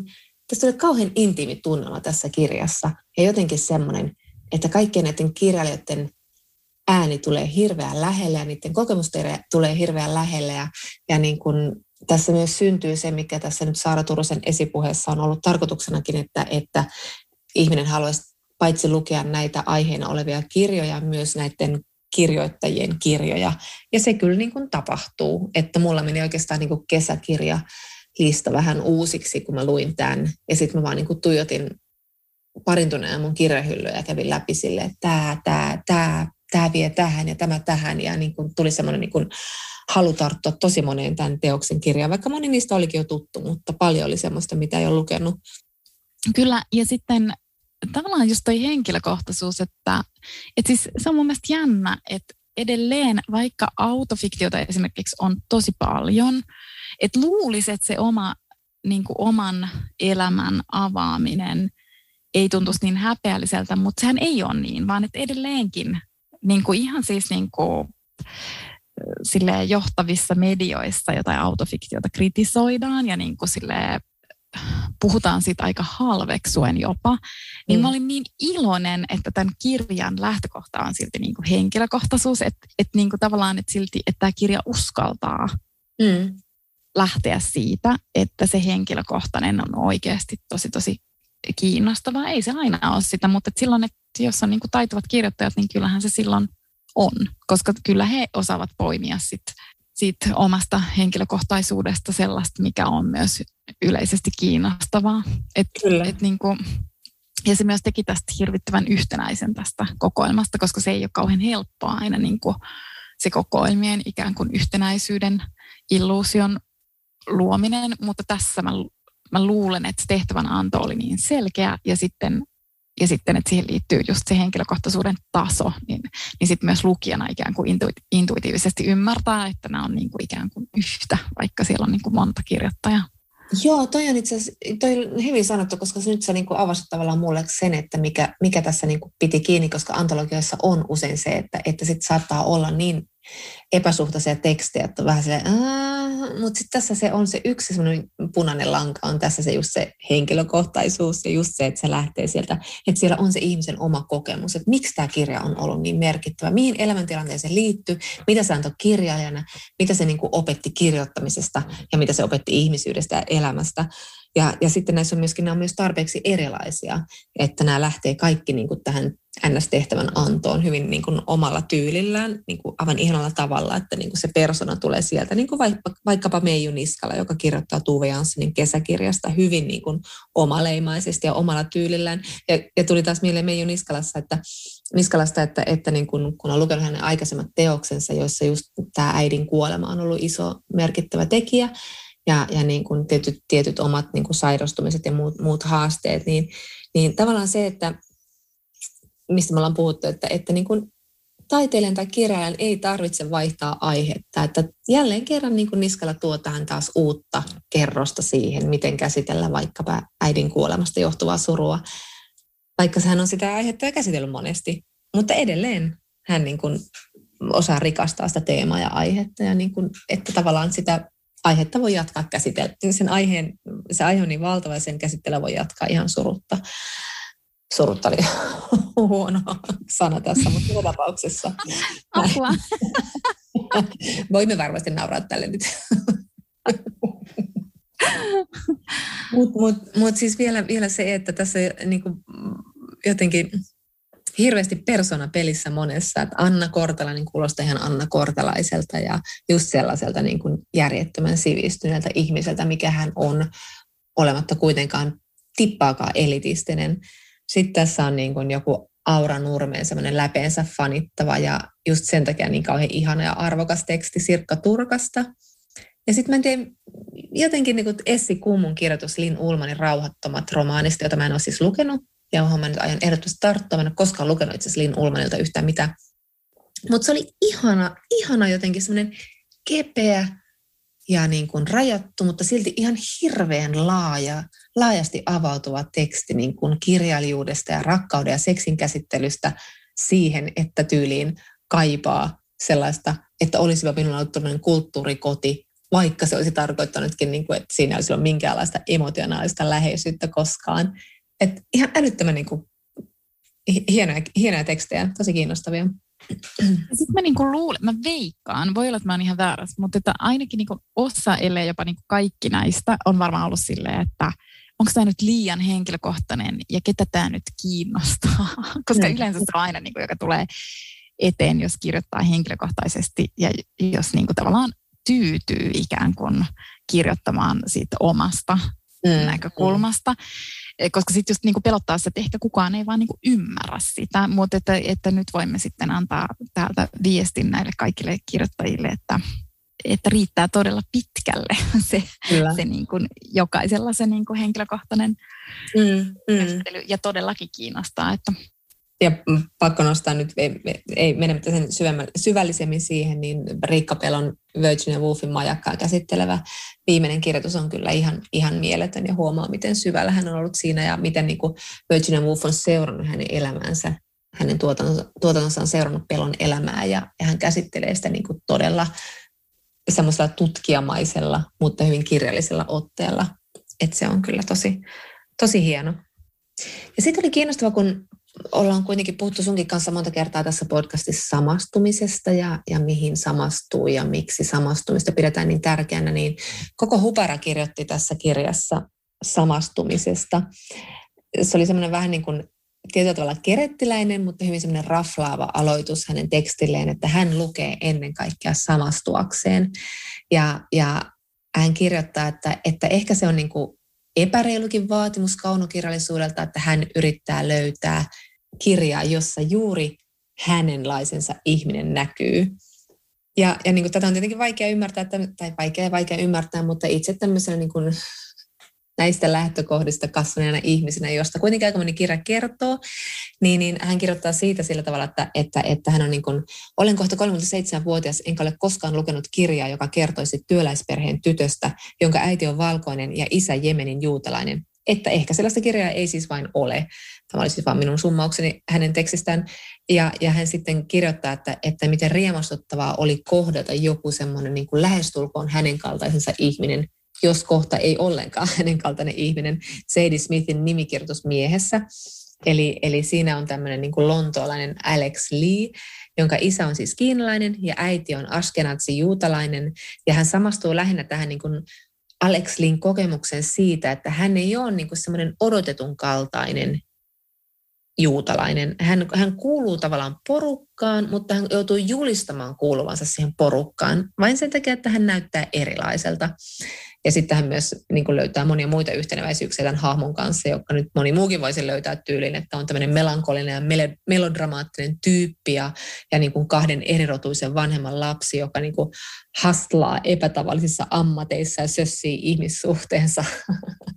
Mutta että hänelle se on ollut niin kuin tosi merkittävä kokemus tämmöisestä hetkestä, että hän on niin kuin melkein löytänyt itsensä kirjan sivuilta. Niin, ja mäkin tota, mietin, että tavallaan hän toi hänen esseensä on niin kuin vastaus sellaiseen eh, vähän semmoinen niin haastava kommentti sellaisen mm. keskusteluun, joka on sen esseen ulkopuolella ikään kuin, tai silleen mä niin kuin tulkitsen sitä, että se vähän niin kuin haastaa jotain ajatusta, joka on siellä esseen niin kuin ennen sitä esseetä ääneen lausuttu. Ja siis mä tunnistan sen keskustelun myös ehkä just jostain sosiaalisesta mediasta ja varmasti niin kuin jostain jostain niin kuin muualtakin lehtien palstoilta, että tavallaan just se samastumisen kysymys, että niin kuin, saako kir- kirjoja lukiessa samastua, pitääkö samastua, onko se niin kuin oikea mittari mitata jotain kirjaa tai kirjan niin kuin laadu, laatua. E, e, siis se, että, että pystyykö siihen samastumaan vai ei. Niin itse mietin, että onko tässä niin tavallaan erimielisyydessä, koska mun mielestä keskustelussa on selkeästi niin erimielisyyttä, että onko siinä kysymys kuitenkin pohjimmiltaan siitä, että sitä samastumisen käsitettä käytetään niin monessa eri merkityksessä ja sit sitä niin kun No ensi, niin kuin, ehkä niin kuin kaksi semmoista eri yhteyttä, missä sitä käytetään ja jotka on mun mielestä ihan keskenään erilaisia yhteyksiä. Niin mm. toinen on siis se, että jossa me puhutaan niin kuin meidän yksityiselämän lu, lukemiskokemuksesta. Mm. Eli siitä, että miksi me niin kuin ihan omaksi iloksemme luemme ja miksi me viihdymme jonkun kirjan parissa. Ja siinähän niin kuin, kysymys voi olla pitkälti just samastumisesta ja, niin kuin, ja jotenkin ylipäänsä mä ajattelen, että silloin kun me niin kuin luetaan itse omaksi iloksemme, niin meidän motiivit lukea, niin sillä ei ole mitään, mitään väliä, mitä ne on. Että kaikki motiivit on ihan yhtä oikeita ja ne ei niin kuin kuulu kellekään muulle millään tavalla, että me saadaan lukea just niistä syistä, mistä me halutaan. Ja mä jotenkin ajattelen, että koko Hubara tuossa omassa esseessään käsittelee just tätä aluetta. Mutta sitten toinen yhteys, missä niin kuin siihen samastumiskäsitteeseen suhtaudutaan taas sitten niin kuin kriittisesti, niin se on taidekeskustelu, siis semmoinen niin yleinen keskustelu, ja jossa ehkä niin kuin, ikään kuin ehkä niin kuin kritiikit tai niin kuin tämmöinen ikään kuin pyrkimys niin objektiiviseen arvioon kuin mahdollista tai analyysiin. Ja vaikka me tiedetään, että se täysin, täysin objektiivisesti ei ole niin kuin sinänsä täysin mahdollista, mutta että jossain niin kuin tämmöisessä yleisessä ikään kuin taidekeskustelussa ja analyysissä, niin mm. varmasti pyritään niin kuin löytämään jonkunnäköinen niin kuin yleis, yleispätevä mittaristo ikään kuin sille, että mikä taideteos sitten on niin kuin hyvä ja, ja, ja mitä se niin kuin, millainen teos on hyvä. Ja silloin se samastuminen on tosi ongelmallinen käsite, koska silloinhan niin kuin tavallaan sillä kirjallisuudesta puhuttaessa, niin sillä lukijalla on ikään kuin, niin kuin tosi iso merkitys, kun taas siinä taidekritiikissä ehkä sillä teoksella pitäisi olla niin kuin tosi, että mitä se teos ikään kuin sanoo. Mm kun samastumisessa se, että kuka sitten samastuukaan, niin se riippuu niin paljon siitä niin kuin tavallaan siitä lukijasta ja ikään kuin, että se, ikään kuin se lukija odottaa, että hänelle pitää tarjoilla sellaista, kir- tämä on nyt kärjistys, mutta että ikään kuin, että, mm. että minulle lukijana täytyy tarjoilla sellaista kirjallisuutta, johon juuri minä voin samastua. Sehän on niin kuin hullu vaatimus sitten tavallaan niin kuin kirjailijalle, koska se ei välttämättä just kirjoita tai on ihan mahdotonta kirjoittaa niin kuin laajalle joukolle lukijoita, jotka on keskenään sit niin kuin niin, niin. erilaisia. Mutta, mutta silti mä niin kuin, eli tämä on niin kuin yksi tavallaan miten siitä samastumista niin kuin puhutaan ja missä yhteydessä. Mutta sitten ehkä myös vähän sama kuin mitä tuossa aiemmin, kun puhuttiin cancel-kulttuurista, että sitäkin käytetään niin laajassa merkityksessä, että sitten myös sitä samastumisen käsitettä, että sitä käytetään niin kuin, että välillä se tarkoittaa sitä, että, että se lukija tykkää tai haluaa tykätä niistä henkilöhahmoista, ja jos, ei, jos ne onkin vaikka ikäviä ne henkilöhahmot, niin sitten niihin onkin niin kuin vaikea samastua. Jollekin se samastuminen on siitä. No sitten toiselle se on sitä, että siinä näkee niin kuin jollain tavalla ehkä just itsensä tai jonkun oman tunteensa tai, tai jonkun. Tai, tai sitten välillä se on myös sitä, että näkee siinä niin kuin itsensä kaltaisen hahmon, eli, eli että sit se on niin kuin jonkunnäköistä, että representoidaanko niin kuin minun kaltaista hahmoa. Mm. Öm, ja näitä kaikkia käytetään niin kuin iloisesti sille ristiin, eikä niitä yleensä niin kuin sille avata, että, että, että mitä se samastuminen itse kullekin sitten niin kuin tarkoittaa. Mutta mut jotenkin mä silti niin kuin, niin kuin itse, itse sitten kuitenkin niin kuin, oikein kun mä mietin, että vaikka mä niin kuin miettisin myös niin kuin taiteen kritiikkiä tai sitä tosi privaattia henkilökohtaista lukemista, niin silti musta tuntuu, että eikö niin kuin tos, niin kuin parhoissa kirjoissa kuitenkin niin kuin ole aina kysymys siitä, että me tunnistetaan siinä jotain. Että siinä on niin kuin tavallaan tunnistamisen kokemuksesta, että joko niin kuin mm. siinä tunnistaa jotain ihmisenä olemisesta, no ehkä yleisimmin ihmisenä olemisesta, mitä se ikinä sitten niin kuin onkaan. Niin eikö se kuitenkin niin kuin loppujen lopuksi ole myös samastumista? Periaatteessa siitäkin voisi käyttää siis sanaa. Niinpä, niin. Ja ehkä se on just jossakin ongelma, mitä puhutaan kansankulttuurista ja nettiaktivismista tai aktivismista ylipäätään, että, että sitten tavallaan samastuminen on niin kuin tavallaan jäänyt sille, sille tasolle, että se tarkoittaa aina sitä, että ihmisen täytyy löytää itsensä kaltainen ihminen. Hän haluaa tämmöisen kirjallisen selfien aina itsestään, vaikka kuitenkin niin ihmiset hän samastuu tosi monenlaisiin ihmisiin. Niin kuin nyt naiset ovat läpi historian samastuneet vaikkapa miehiin. Ja, ja, ja tota, vaikkakin sitten samastutaan myös niin kuin erilaisiin elämäntilanteisiin ja tunteisiin ja just siihen, millaista nyt on olla se ihminen, niin silti mä nähdään se, että samastumisvaatimuksena on se, että pitää olla sellainen ihminen kuin itse on.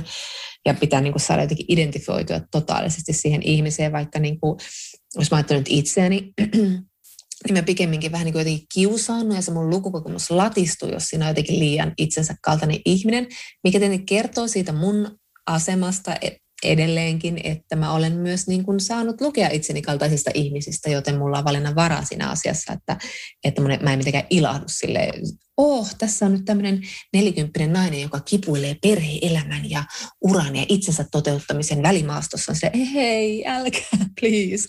Mutta siis, niin kuin, että, että sitten on myöskin just tämä tämmöinen, tavallaan se semmoinen, että niin kuin sanoit tuossa, niin tuosta toi on niin kuin tavallaan se samastu, samastuttavuus myös sekoitetaan siihen, että hahmosta pitää tykätä. Tämä on niin kuin ehkä se raivostuttava vaatimus, mitä tulee vaikka jossain niin kuin Goodreadsissa tai jossain muualla, että en tykännyt tästä hahmosta, en pystynyt samastumaan häneen, tyhmä kirja, jos nyt näin simppelisti tämän summaan, mutta että, että tullaan niin kuin tavallaan siihen, että, että jos ei ymmärrä sitä hahmoa, ei ymmärrä sen valintoja, ei ymmärrä mitä tapahtuu, ei, ei niin kuin mitään kosketuspintaa, niin sitten tavallaan niin sellainen niin kuin, sellaista laiskaa lukemista ehkä vähän, vaikka mä niin kuin tavallaan Mua ärsyttää tietty elitismi tässä, kun puhutaan siitä, että kritisoidaan tämmöistä samastuttavuusvaatimusta, kun se kuitenkin on niin moninainen kokemus. Mutta joka tapauksessa on vähän sellaista laiskaa lukemista, että, että niin kuin, miksi tämä ihminen toimii näin, en ymmärrä, en tykkää.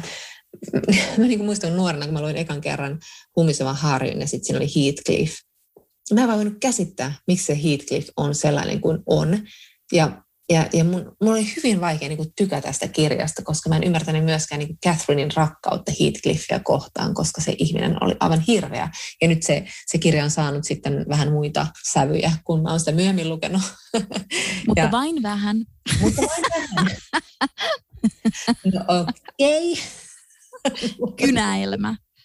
Mutta siis mietin vielä tämän, niin tämän suurteoksen kautta, että vaikka tässä niin kuin Tiina Katarina Tikkanen, hän ei kirjoita tässä samastumisesta, mutta hän kirjoittaa siis Kreetta Onkelin iloisesta talosta, joka on ollut hänelle niin kuin käänteen tekevä kirja, johon hänellä on ollut myös erilaisia suhtautumistapoja, on sitten ollut nuori tai aikuinen tai muuta vastaavaa. Mm. Mutta sitten hän on myöhemmin, koska siis Tikkanen on kirjoittanut omasta niin kuin, lapsuuden kokemuksistaan, ö, ikävistä sellaisista, niin, niin omakohtaisen romaanin tai autofiktion, nyt en tiedä mitä termiä tässä pitää käyttää, sori en ole niin perehtynyt, en ole lukenut sitä kirjaa, vaikka sitä on hirveästi kehuttu, mutta joka tapauksessa, niin Tikkanen siis tavallaan koki, että, että oli mieletöntä lukea Iloinen talo, jossa joku kertoo oman lapsuutensa niin sanotusti häpeällistä kokemuksista, eli äitinsä alkoholismista ja siitä niin kuin osattomuudesta, mitä koki lapsena rehellisesti suoraan ja sitten vielä haastatteluissa tavallaan niin kuin omistaa sen tarinan ja sanoo, että, mä, että tämä on minulle omakohtaisesti tapahtunut, eikä niin kuin tavallaan sano, että se on vaikkapa autofiktiota. En tarkoita mitenkään, että hän piilo, että ihmiset piiloutuu autofiktion taakse, vaan autofiktio on autofiktiota, mutta joka tapauksessa, että hän niin kuin kertoo tämmöistä kokemusta niin kuin ne on, että hän uskaltaa. Että tavallaan tämmöinen niin kuin asia voi olla myös hyvin niin kuin häpeä, hälventävä ja hyvin niin kuin merkittävä asia, tämmöinen samastuminen tietyllä tavalla niin, ja siis, mutta tuossa mä mietin, että se ehkä osittain liittyy siihen, että niin osittain se liittyy siihen, että se on hänelle niin kuin henkilökohtaisesti merkittävä, mutta mm. sitten se voi myös liittyä, niin kuin, kun mä mietin sitä vaikka tuon koko Hubaran esseen kautta, että sitten niin kuin, tavallaan, jos halutaan tuoda samastumisen kautta niin kuin ilmi rakenteellista ongelmaa, mm. ja niin kuin käsitellä rakenteellista ongelmaa, mitä mä tuossa voisin jopa niin kuin kuvitella myös siinä onkelin kohdalla, että se vaan onnistuu kuvaamaan alkoholismia perheessä niin kuin jo, jollain semmoisella niin kuin tosi poikkeuksellisella tavalla, ja eli, eli että hän toi ikään kuin kirjallisuuteen siinä niin kuin jotain uutta, niin, niin silloinhan se kuitenkin niin kuin on tosi, tosi merkittävä. Nyt mä selitän tätä sekavasti, mutta siis mutta ehkä mä ajattelen tässä myös sitä Anu Silverin kirjaa Sinut on nähty, jota me käsiteltiin ehkä aiemmin tänä, oliko se tänä vuonna vai viime vuonna. Mutta niin kun, et siinä tavallaan hän, siis Silverberg käsitteli kirjassa elokuvia ja sitä, että miten niin kuin naiset loistavat poissaolollaan tai miten naisten näkökulma loistaa poissaolollaan. Ja niin kuin siinä mielessä niin kuin rakenteellisen ongelman käsittelyssä se samastuminen samankaltaisiin hahmoihin on tosi kiinnostava kysymys. Se ei ole ehkä niin kuin sit pelkästään yksittäisen teoksen kohdalla niin kiinnostava kysymys, mutta siis niin kuin tavallaan sen semmoisen niin ikään kuin rakenteellisen puutteen, koska sitä voi sanoa, että se on niin kuin selkeästi ikään kuin puute, mm, mm. niin sen kohdalla se on tosi kiinnostava tapa käsitellä just se samastumisen puutos, että, mm. että meillä on niin kuin ihmisryhmiä, jotka ei pääse niin kuin samastumaan itsensä niin. kaltaisiin hahmoihin. Ja silloin siitä tulee just niin kuin ikään kuin, niin. se on niin kuin poliittisesti kiinnostavaa, niin kuin tälle taidepoliittisesti kiinnostavaa. Kyllä, ja mitä Huvara sanoikin tuossa, että, niin kuin, että olisihan se kiva vaan niin kuin samastua ihmisiin, nyt summaan tämän omin sanoin aika löyhästi, mutta siis joka tapauksessa ymmärsin, että ajatuksena oli se, että, että jos nyt niin kuin ihonväri ei merkitsisi, niin sitten sitä voisi varmaan samastua kaikenlaisiin, mutta kun se merkitsee, niin, niin tietenkin se niin kuin tuo siihen sen oman ulottuvuuden. On, ja sitten niin kuin tavallaan, että, mä, niin kuin, että tietysti kirjallisuudessa on, on siis paljon naisia ja on paljon naisten näkökulmaa, mutta että ehkä se leffamaailma on just silleen, se on vielä niin hirveän lähellä, kun se mm. tavallaan on yhä niin kuin ikään kuin olemassa se, että se, että se naisten näkökulma on niin vähäistä. Että sitten niin tavallaan siis se, että jos näkee itsensä kaltaisen hahmon jossain, josta se on niin kuin puuttunut ja, et sit, ja vaikka siis se, että näkee, että sitä hahmoa katsotaan vaikka ihaillen, tai ylipäänsä, että sitä, voi, että sitä niin kuin katsotaan tai että sitä kuunnellaan, niin. että sille niin kuin annetaan tilaa, niin se, se voi olla niin kuin tosi, tosi mullistava kokemus, tai että sille niin kuin annetaan vaikka kokonainen kirja, Mm, niin niin. Mutta mut mä mietin kanssa, niin kun mä yritin miettiä, että mikä on kirja, johon mä oon samastunut, ja mä en, to, mä en siis tosiaankaan oikein semmoista hahmoa osaa sanoa, ja niin kuin sanoin, ei, ei nyt ole ihan sellaista ehkä etsinyt, mutta, mutta ja sitten se, että me, käyttääkö sanaa samastuminen edes oikein, mutta jollain mystisellä tavalla musta tuntuu, että mä, rupesin, mä siis luin tämän suurteoksia ää, kirjan innoittamana ja Merete Matsarellan tekstin ansiosta siis nyt päätin lukea taas yhden Alice Munron kirjan tai novellikokoelma ja mä luin nyt tämän Viha, ystävyys, rakkaus, jonka yhtä novellia Matsarella käsittelee.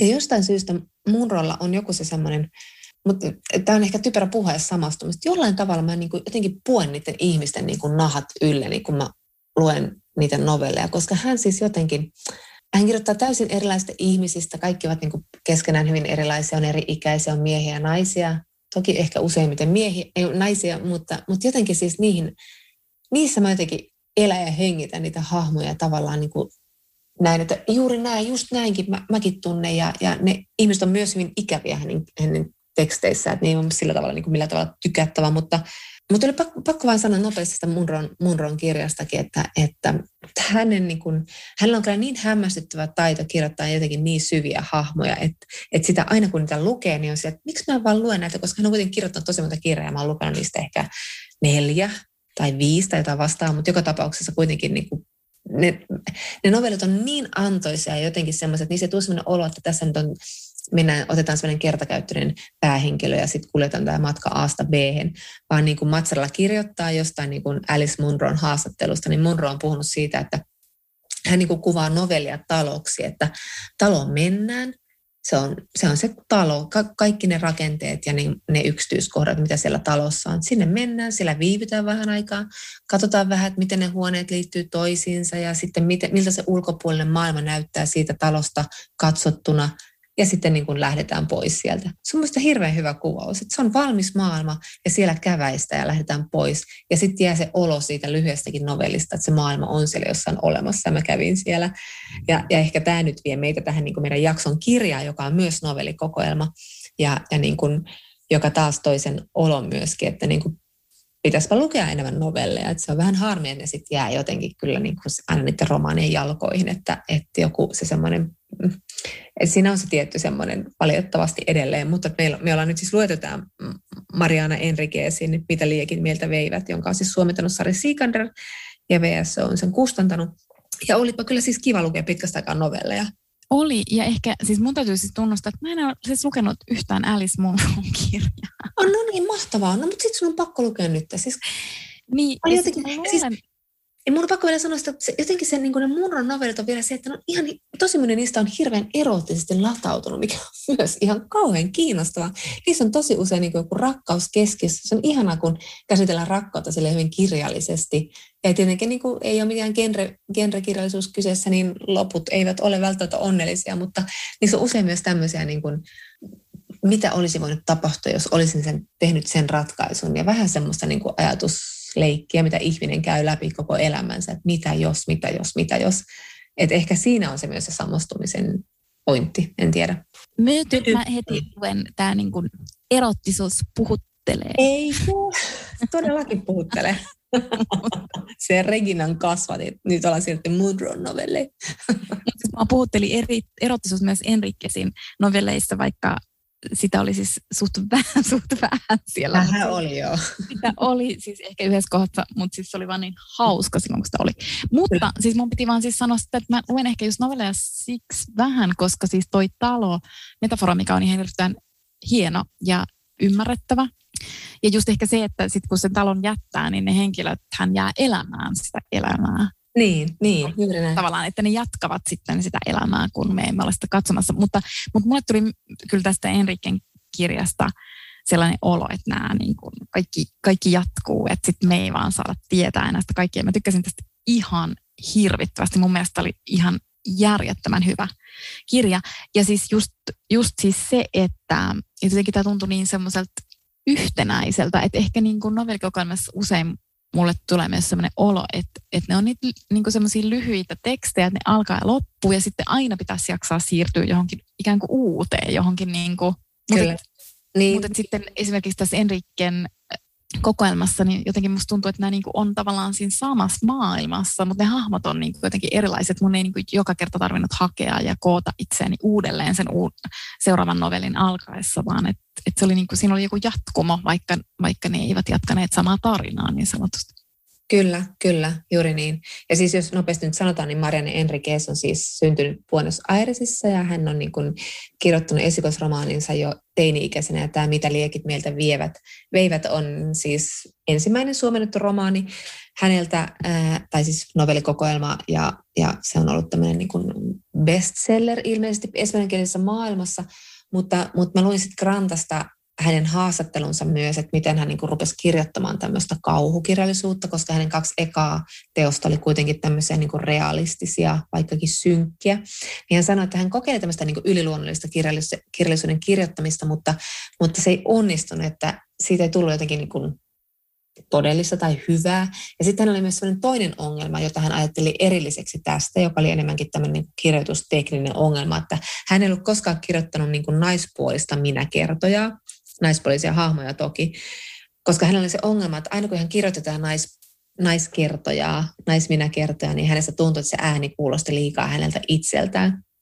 Ja sitten hän päätti niin kymmenen vuotta sitten tuoda nämä kaksi asiaa yhteen, eli kirjoittaa yliluonnollista tekstiä tai kertomusta eli, tai kauhua ja sitten tuoda siihen niin kuin naiskertojan mukaan. Ja sitten jotenkin löysi niin kuin semmoisen oikean äänen myös sille naiskertojalle ja myös sen naiskertojan kautta tehokkaan tavan kirjoittaa sitä kauhua. Et jotenkin sen naiskertojan kautta hän pystyi niinku artikuloimaan sellaisia niinku arkisia kauhuja ja, ja hulluutta ja itsetuhoisuutta ja kaikkea, kaikkea sitä ahistusta, mikä niinku syntyy jossain niinku entisessä sotilasdiktatuurissa tai maassa, joka on niin kuin matkanut kriisistä kriisiin ja, ja sitten ylipäätään, jossa kontrolloidaan naisten kehoa ja, ja niin poispäin. Ja, ja tämä oli minusta kauhean kiinnostava haastattelu, koska oli jotenkin hauska nähdä, että hän jotenkin sen kauhun, kauhun kautta löysi sen niin kuin oikean äänen sille naiskertojalle. Ja nämähän on kaikki, kaikki näissä novelleissa melkein on siis naisia, erilaisia naisia, nuoria naisia, vanhoja naisia, mutta hyvin niin kuin, tosi kiinnostavia ääniä, erilaisia ääniä, että ei todellakaan ole mitenkään yhtenäinen kertoja ääni, eikä kaikki ole minä kertoja myöskään, mutta, mutta jotkut ovat. Niin, muistaakseni siellä on vain yksi äh, teksti, joka on miehen näkökulmasta. Joo, Joo, taitaa olla. Kirjoitettu. Ja sitten tavallaan ehkä, kun tätä myös kuvataan just silleen, ja tämä on helppo kuvata silleen, että nämä on tämmöisiä kauhunovelleja, mm. mutta tavallaan siinä on niin kuin silleen kaksi sanaa yhdyssanana, jotka voi herättää kauhua monessa, sille, että ei kiinnosta yhtään. Öm, mutta mutta siis mun täytyy sanoa, että jos vaikka ei siis tykkäisi erityisesti kauhukirjallisuudesta, niin tämä voi silti tämä kirja todellakin olla juuri sinulle tarkoitettu, koska mä en lue hirveästi kauhua. Mä olen siis lapsena lukenut jotain Stephen Kingia ja siis mm. osittain siellä on niin kuin mun suurimpia lukukokemuksia hänen kirjoissaan, mutta että sen jälkeen mä en oikeastaan ole lukenut. Niin kuin sun kanssa luettiin Jonna siis toi Frankenstein. Niin, ja sitten kyllä tykkäsin ihan siis tosi tosi paljon, mutta kun siinä oli vähän semmoista samaa, että koska tätä mä oikeastaan luin aika realistisena kirjana, että tämän pystyy oikeastaan lukemaan niin kuin realistisena kirjana, jossa tapahtuu jotain kummallisia asioita. Ja siinä Frankensteinissa on vähän niin kuin sama, vaikka, vaikka, vaikka onhan se nyt ihan siis selkeästi silleen niin kauhua, mutta siis silti, että mm. et senkin, siksikin mä varmaan niin. just tykkäsin tästä. Just niin. Ja sitten ehkä just se, että just toi mitä sanoit, että se jotenkin niin nyrjähtää sinne kauhun puolelle sille tosi arkisista olosuhteista. Ja sitten tuo Argentiina ylipäätään on niin kuin maana vaan jotenkin niin kauhean kiinnostavaa, niin kuin nyt tuossa just sanoinkin, sanoinkin diktatuurista ja muusta vastaavasta, että niin kuin tyyliin, tyyliin sotilasjuntan aikana katosi koko ajan niin kuin aikuisia ja lapsia ja sitä pidetään nyt sitten niin kuin kansanmurhana viimein.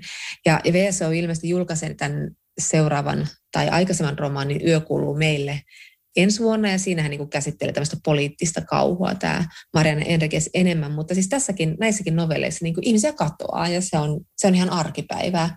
Ne katoaa eri syistä, mutta joka tapauksessa Niinpä, niin, ja sitten tässä kirjan lopussa on siis suomentajan jälkisanat, ja se on tosi kiinnostavaa luettavaa kyllä, ja siinä muistaakseni tämä suomentaja sanoikin heti alkuun, että nämä novellit voi kyllä lukea ilman mitään taustatietoa Argentiinasta, ja se on niin. Mä en tiedä mm. Argentiinasta itse juuri mitään, mm. että totta kai mä tiedän jotain sen väkivaltaisesta historiasta, mutta nämä silti niin kuin toimii ilman sitä taustatietoa, mutta sitten ne jälkisanat vielä niin kuin syventää sitä, ja silloin ehkä myös ymmärtää tuon kokoelman ikään kuin semmoisen yhteiskunnallisen ulottuvuuden vielä niin kuin paremmin. Mm. Ei sitä voi täysin ohittaa myöskään noissa, mutta, mutta siis silti, että noi, noi novellit niin kuin kyllä toimii ilman sitä semmoista yhteiskunnallista taustatietämystäkään. Kyllä. Ja jotenkin, jotenkin ehkä niiden, miksi jota myös pystyy niin kuin tavallaan lukemaan niin realistisena, on, että sitä lukiessa tajuaa, että todellisuus on niin kuin kauheampaa kuin kauhu.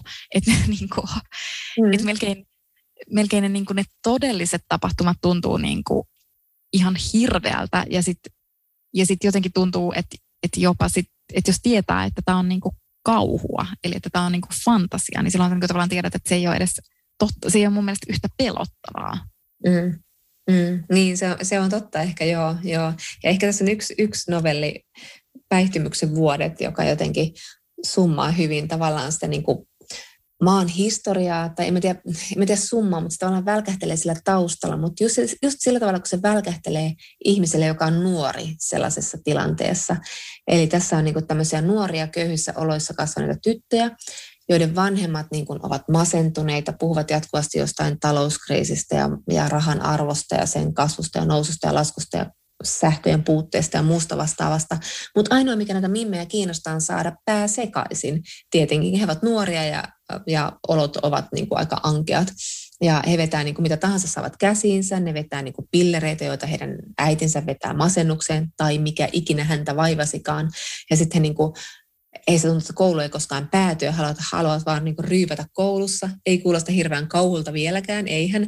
Ja sitten tässä on niin kuin, niin kuin tällaisia kohtia, että Ximena tai Himena joutui vatsahuhteluun ja syy vieritettiin meidän niskoille. Ihan sama meille, rahamenetys meitä siinä lähinnä harmitti. Silloin aloimme inhota rikkaita. Ja, ja niin kuin se, se talouskriisi näkyy siellä aikuisten elämässä, mutta siitä kuuluu vain semmoisia kaikuja näiden nuorten elämään. Ja, ja niin kuin se kauhu syntyy jotenkin siitä semmoisesta mä tiedän, mistä se syntyi se semmoinen, se, se tässäkin, tietysti tässäkin novellissa, jossa ei ehkä ole mitään yliluonnollista sinänsä, se on aika realistinen novelli, mutta siinä on jotain sellaista, se sellainen niin kuin nuoruuden uhka ja se päihtymys ja poikaystävät ja sitten se semmoinen niin kuin ystävän ulos sulkeminen, kun hän löytää poikaystävän ja semmoinen niin pelottava semmoinen Virgin Suicides tai, tai Heavenly Creatures tyylinen semmoinen tyttöjen toisien, toistensa lietsominen sellaiseen niin kuin intohimoon ja kuumeeseen. Niin, ja sitten no kun mä mietin, että tuleeko se, niin kuin se kauhun tunne tuossa kirjassa siitä, että tosi usein ne hahmot on kuitenkin jollain tavalla niin kuin tosi yksin. Ja esimerkiksi tuossa, että ne on kuitenkin niin teinejä ja ne on käytännössä siis lapsia. Mm. Mutta ei niitä aikuisia niin kuin kiinnosta niiden puuhat. Että ne lapset siellä mm. niin kuin on sille yksin. Sitä yhteiskuntaa ei kiinnosta yhtään, sitä infrastruktuuria ei käytännössä niin kuin ole. Niin. Ja, niin. ja niin kuin täällä, niin kuin näistä novelleista niin kuin silleen, että sähköt saattaa olla loppu, kun kun ei nyt vaan ole sitten, on jotain päiviä, jolloin ei ole sitten sähköä ja on niitä niin kuin semmoisia mielettömiä maantiepätkiä.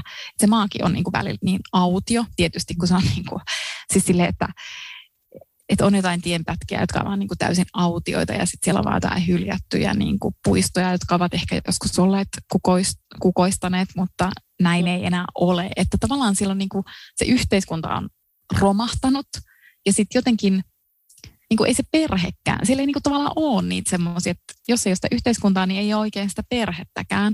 Mm. Ja sitten ja sit ne hahmot on myös silleen, että jos ne on niin kuin aikuisia hahmoja, ne voi olla naimisissa, mutta niin kuin sille, ei niillä ole yhteyttä siihen puolisoon. Ei todellakaan. Ja osittain mä, niin kuin, ja osittain mä niin kuin just luin sille, että onko se niin kuin, että välillä tuntuu, että ne on myös niin kuin mielisairaita ne kertojat, että ne on niin kuin, että ne saattaisi olla vaikka niinku hulluja, jotka elää niinku jossain omassa todellisuudessaan, mikä on tietysti myös niinku ihan mielettömän yksinäinen kokemus, ja se on sitä myös lukijalle.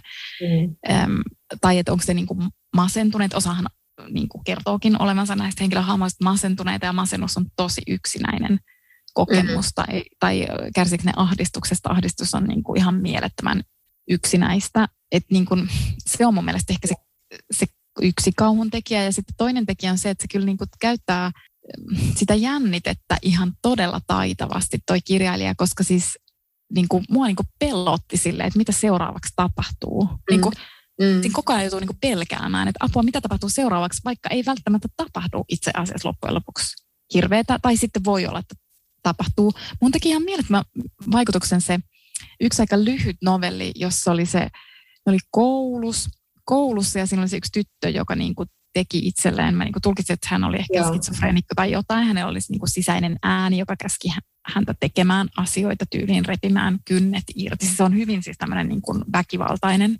mm. novelli. Se on niin kuin ihan mielettömän hurja, mutta mä luin ihan sitä silleen niin kuin henkeä aukkoen, koska siinä sai niin kuin todella pelätä, että mitä siinä seuraavaksi niin kuin tapahtuu, mutta se käyttää sitä kikkaa niin kuin noissa muissakin novelleissa, että vaikka siellä ei tapahtuisi mitään niin kuin ihan kamalaa, mutta se koko ajan niin kuin pelkäät, että... Kyllä. Ja ehkä niin kuin tässä on kaksi semmoista selkeää semmoista niin kuin kauhun tämmöistä niin kuin mm, perinteisiä elementtejä käyttävää novelleja. Toinen on Adelan talo, muistaakseni sen nimi on, joka on siis semmoinen niin kuin koottilaisesti se talo on usein se goottikauhun se paikka, jossa tapahtuu kummitustalo. Ja, ja tässä on niin kuin kolme lasta, kaksi kaksi heistä on sisaruksia ja he alkavat seurata kauhua ja katsoa kauhuelokuvia ja innostuvat jotenkin siitä maailmasta. Ja sitten he kiinnostuvat naapuruston tämmöisestä hylätystä talosta ja päättävät mennä sisään siihen taloon. Ja se on aivan kammottava novelli. Siellä tapahtuu tietenkin hirveitä siellä talossa ja se on kerrottu ihan mielettömän hienosti. Se oli niin hirveä se novelli, että, että mä olin siis kesämökillä vielä mä lukemassa näitä novelleja ja siis ympärillä oli ihmisiä kyllä nukkumassa, mutta mä luin yksin sitä semmoisen niin aurinkokennon lampun valossa, joka näytti vähän huonosta valoa. Sitten siinä vaiheessa mä niin kuin, mä sanoin, että ei jumalauta, mun täytyisi mennä tuonne puskapissalle tuonne ulos. Mä en pysty, mä, mä en nyt pysty, mä vaan nukun ja sitten mä herään jossain vaiheessa siitä vasta, koska mä en pysty liikkumaan ulos koska se oli niin hirveä. Ja, ja samanlainen se taas toinen oli semmoinen niin kuin, oikein tämmöisiä niin kuin kauhuelokuvan tämmöisiä, tätä tämmöistä perinteistä trooppia äh, hyväksi käyttävä tarina siitä semmoista niin kuin hirviömäisestä lapsesta tai kauheasta lapsesta. Eli tässä on just tämmöinen nainen, joka kärsii masennuksesta. Eli hän on tavallaan niin kuin epäluotettava todistaja kaikille ja hänen miehensäkin on ihan tympääntynyt tähän niin kuin naiseen ja hänen, niin kuin, hän ei ota todesta ollenkaan tätä naista. Tämä on hyvin niin kuin perinteinen juttu, mutta sitten tämä niin kuin, hän todistaa uuteen asuntoon muuttaneena naapuritalon sisäpihalla hän näkee lapsen jalan, joka on kahlittuna kahleeseen.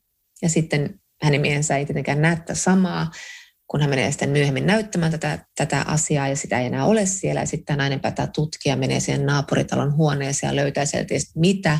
Ja sitten hän vaistoaa, että huo, Aamu alkaa pelottaa, vaan kerronkin tätä, mutta hän vaan istuu hänen sängynsä, viere, sängynsä vieressä ja, ja sitten siinä tulee niinku semmoinen oikein semmoista niinku perinteistä kauhua tapahtuu siinä lopussa. Ihan hirveä tarina sekin, aivan kauhea, siis ihan hirveä. Oli kyllä niin kuin, tosi, mutta, mutta tosi groteski, siis ihan semmoista, niin kuin, mutta siis kaikki ei ole todellakaan tällaiset, niin kuin, joku on tosi realistisia. Ja, ja sanon vielä tämän yhden, joka on niin kuin, kans tosi tehokas, mutta joka on niin kuin, tosi realistinen tietyllä tavalla, kunnes se yhtäkkiä ei ole yhtään realistinen. Eli tässä on tämmöinen niin kuin, mustaveden syvyyksissä on tämmöinen syyttäjänainen, joka niin kuin, yrittää saada poliisia nalkkiin siitä, että he ovat tappaneet kaksi slummipoikaa hyvin niin kuin, nähty ja koettu ja, ja niin kuin todellinen tilanne Latinalaisessa Amerikassa monessa maassa. Ja sitten hän menee, niin kuin, saa vinkin, että tämä toinen poika on itse asiassa elossa ja lähtee sitten sinne slummiin, missä tämä poika asuu. Ja tämä slummi on rakennettu tämmöisen löyhkeävän joen varteen, mustan joen varteen käytännössä. Ja sitten tässä on niin kuin semmoinen, että onko se joki vain niin kuin ympäristörikosten ja ää, takia sellainen, järkyttävä musta oja, jonne hautautuu ihmisiä, vai onko se syystä haudattu se joki kaiken roskan alle, jotta sieltä ei nousisi pahuutta, koska sitten siellä slumissa taas tapahtuu taas hirveitä asioita. Nauran täällä sille, koska aa, onneksi nyt kesämökillä nyt en pystyisi puhumaan näistä, kun alkaa jännittää.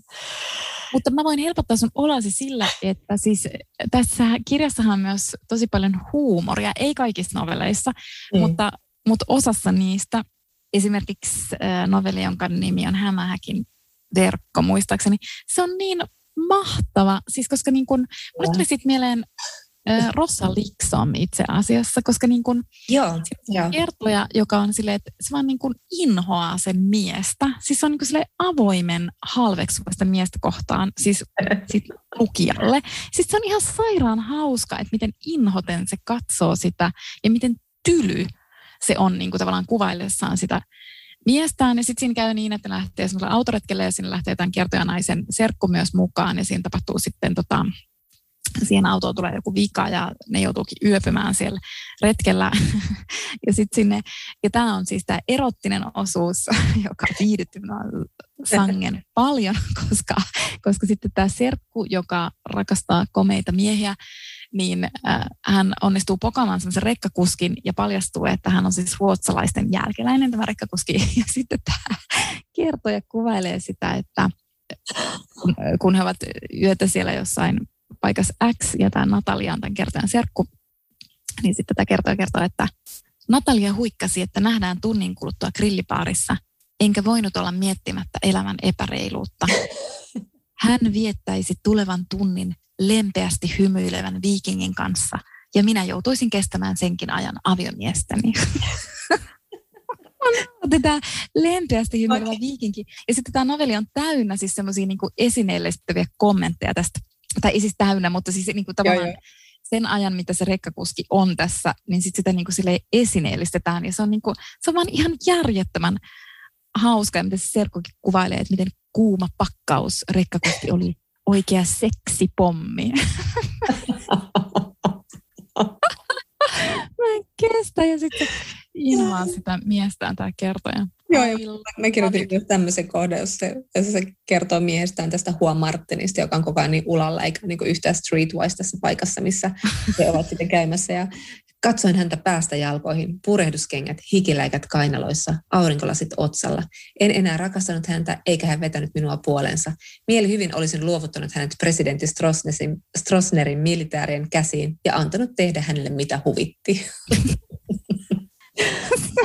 että se, että se kertoo kutsuu sitä viikinkiä myös vaaleaksi komistukseksi.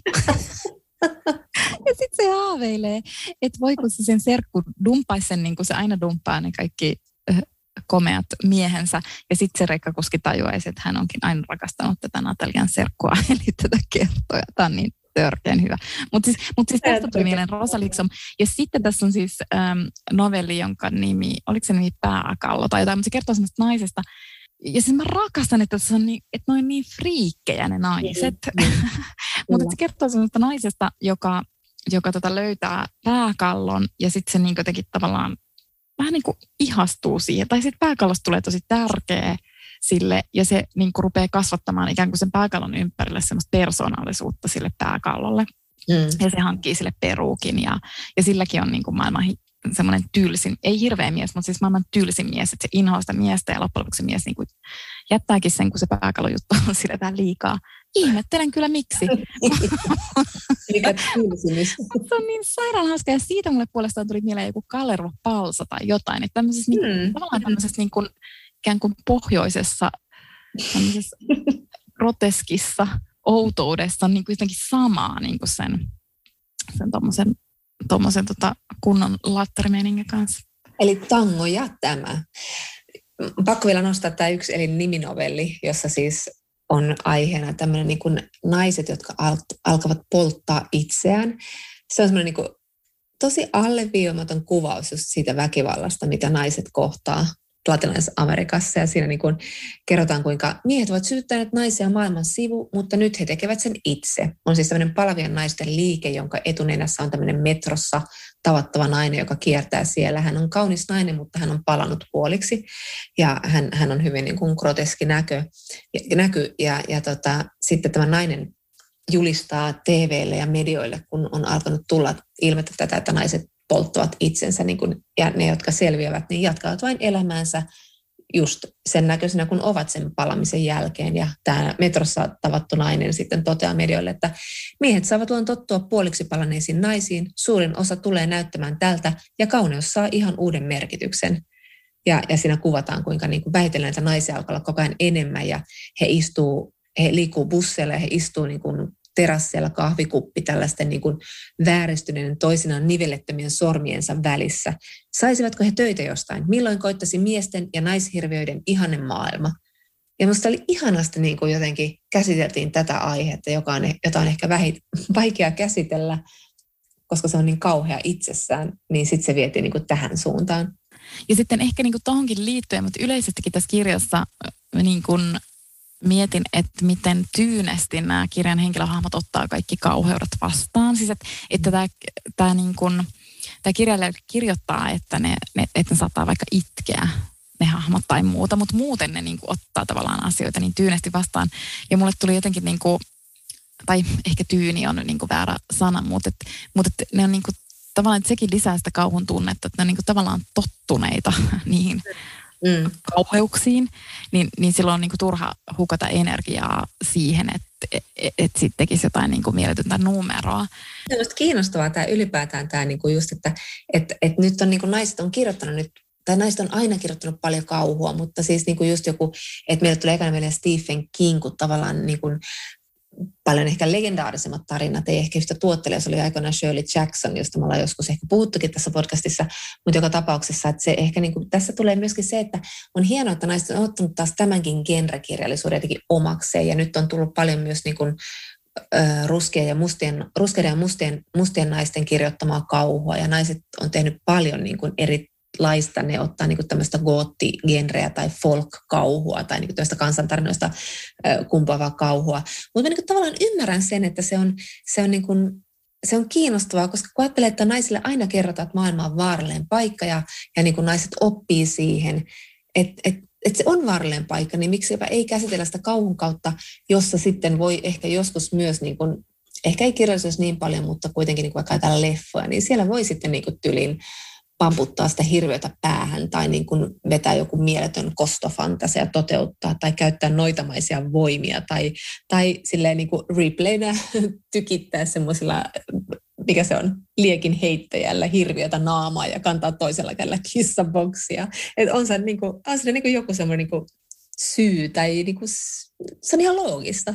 Et, on, on. naisten genre niin vahvasti. Ja siis naisethan katsoo paljon kauhua myös, jos puhutaan leffoista ja, ja niin kuin, ja mä luin äh, Gina Davis-instituutin hiljattaisen tutkimuksen tästä aiheesta, että, että naisilla on jopa enemmän puherooleja kauhuleffoissa kuin romanttisissa leffoissa. Eikä nämä puheroolit siis nykyään tarkoita sitä, että se on vaan se sekstava teinimimmi, joka listitään ekana ja joka pääsee kirkumaan sen ekan viiden minuutin aikana, vaan niin kuin se keskittyy myös naisen kokemuksiin maailmasta ja kuinka pelottava paikka se on.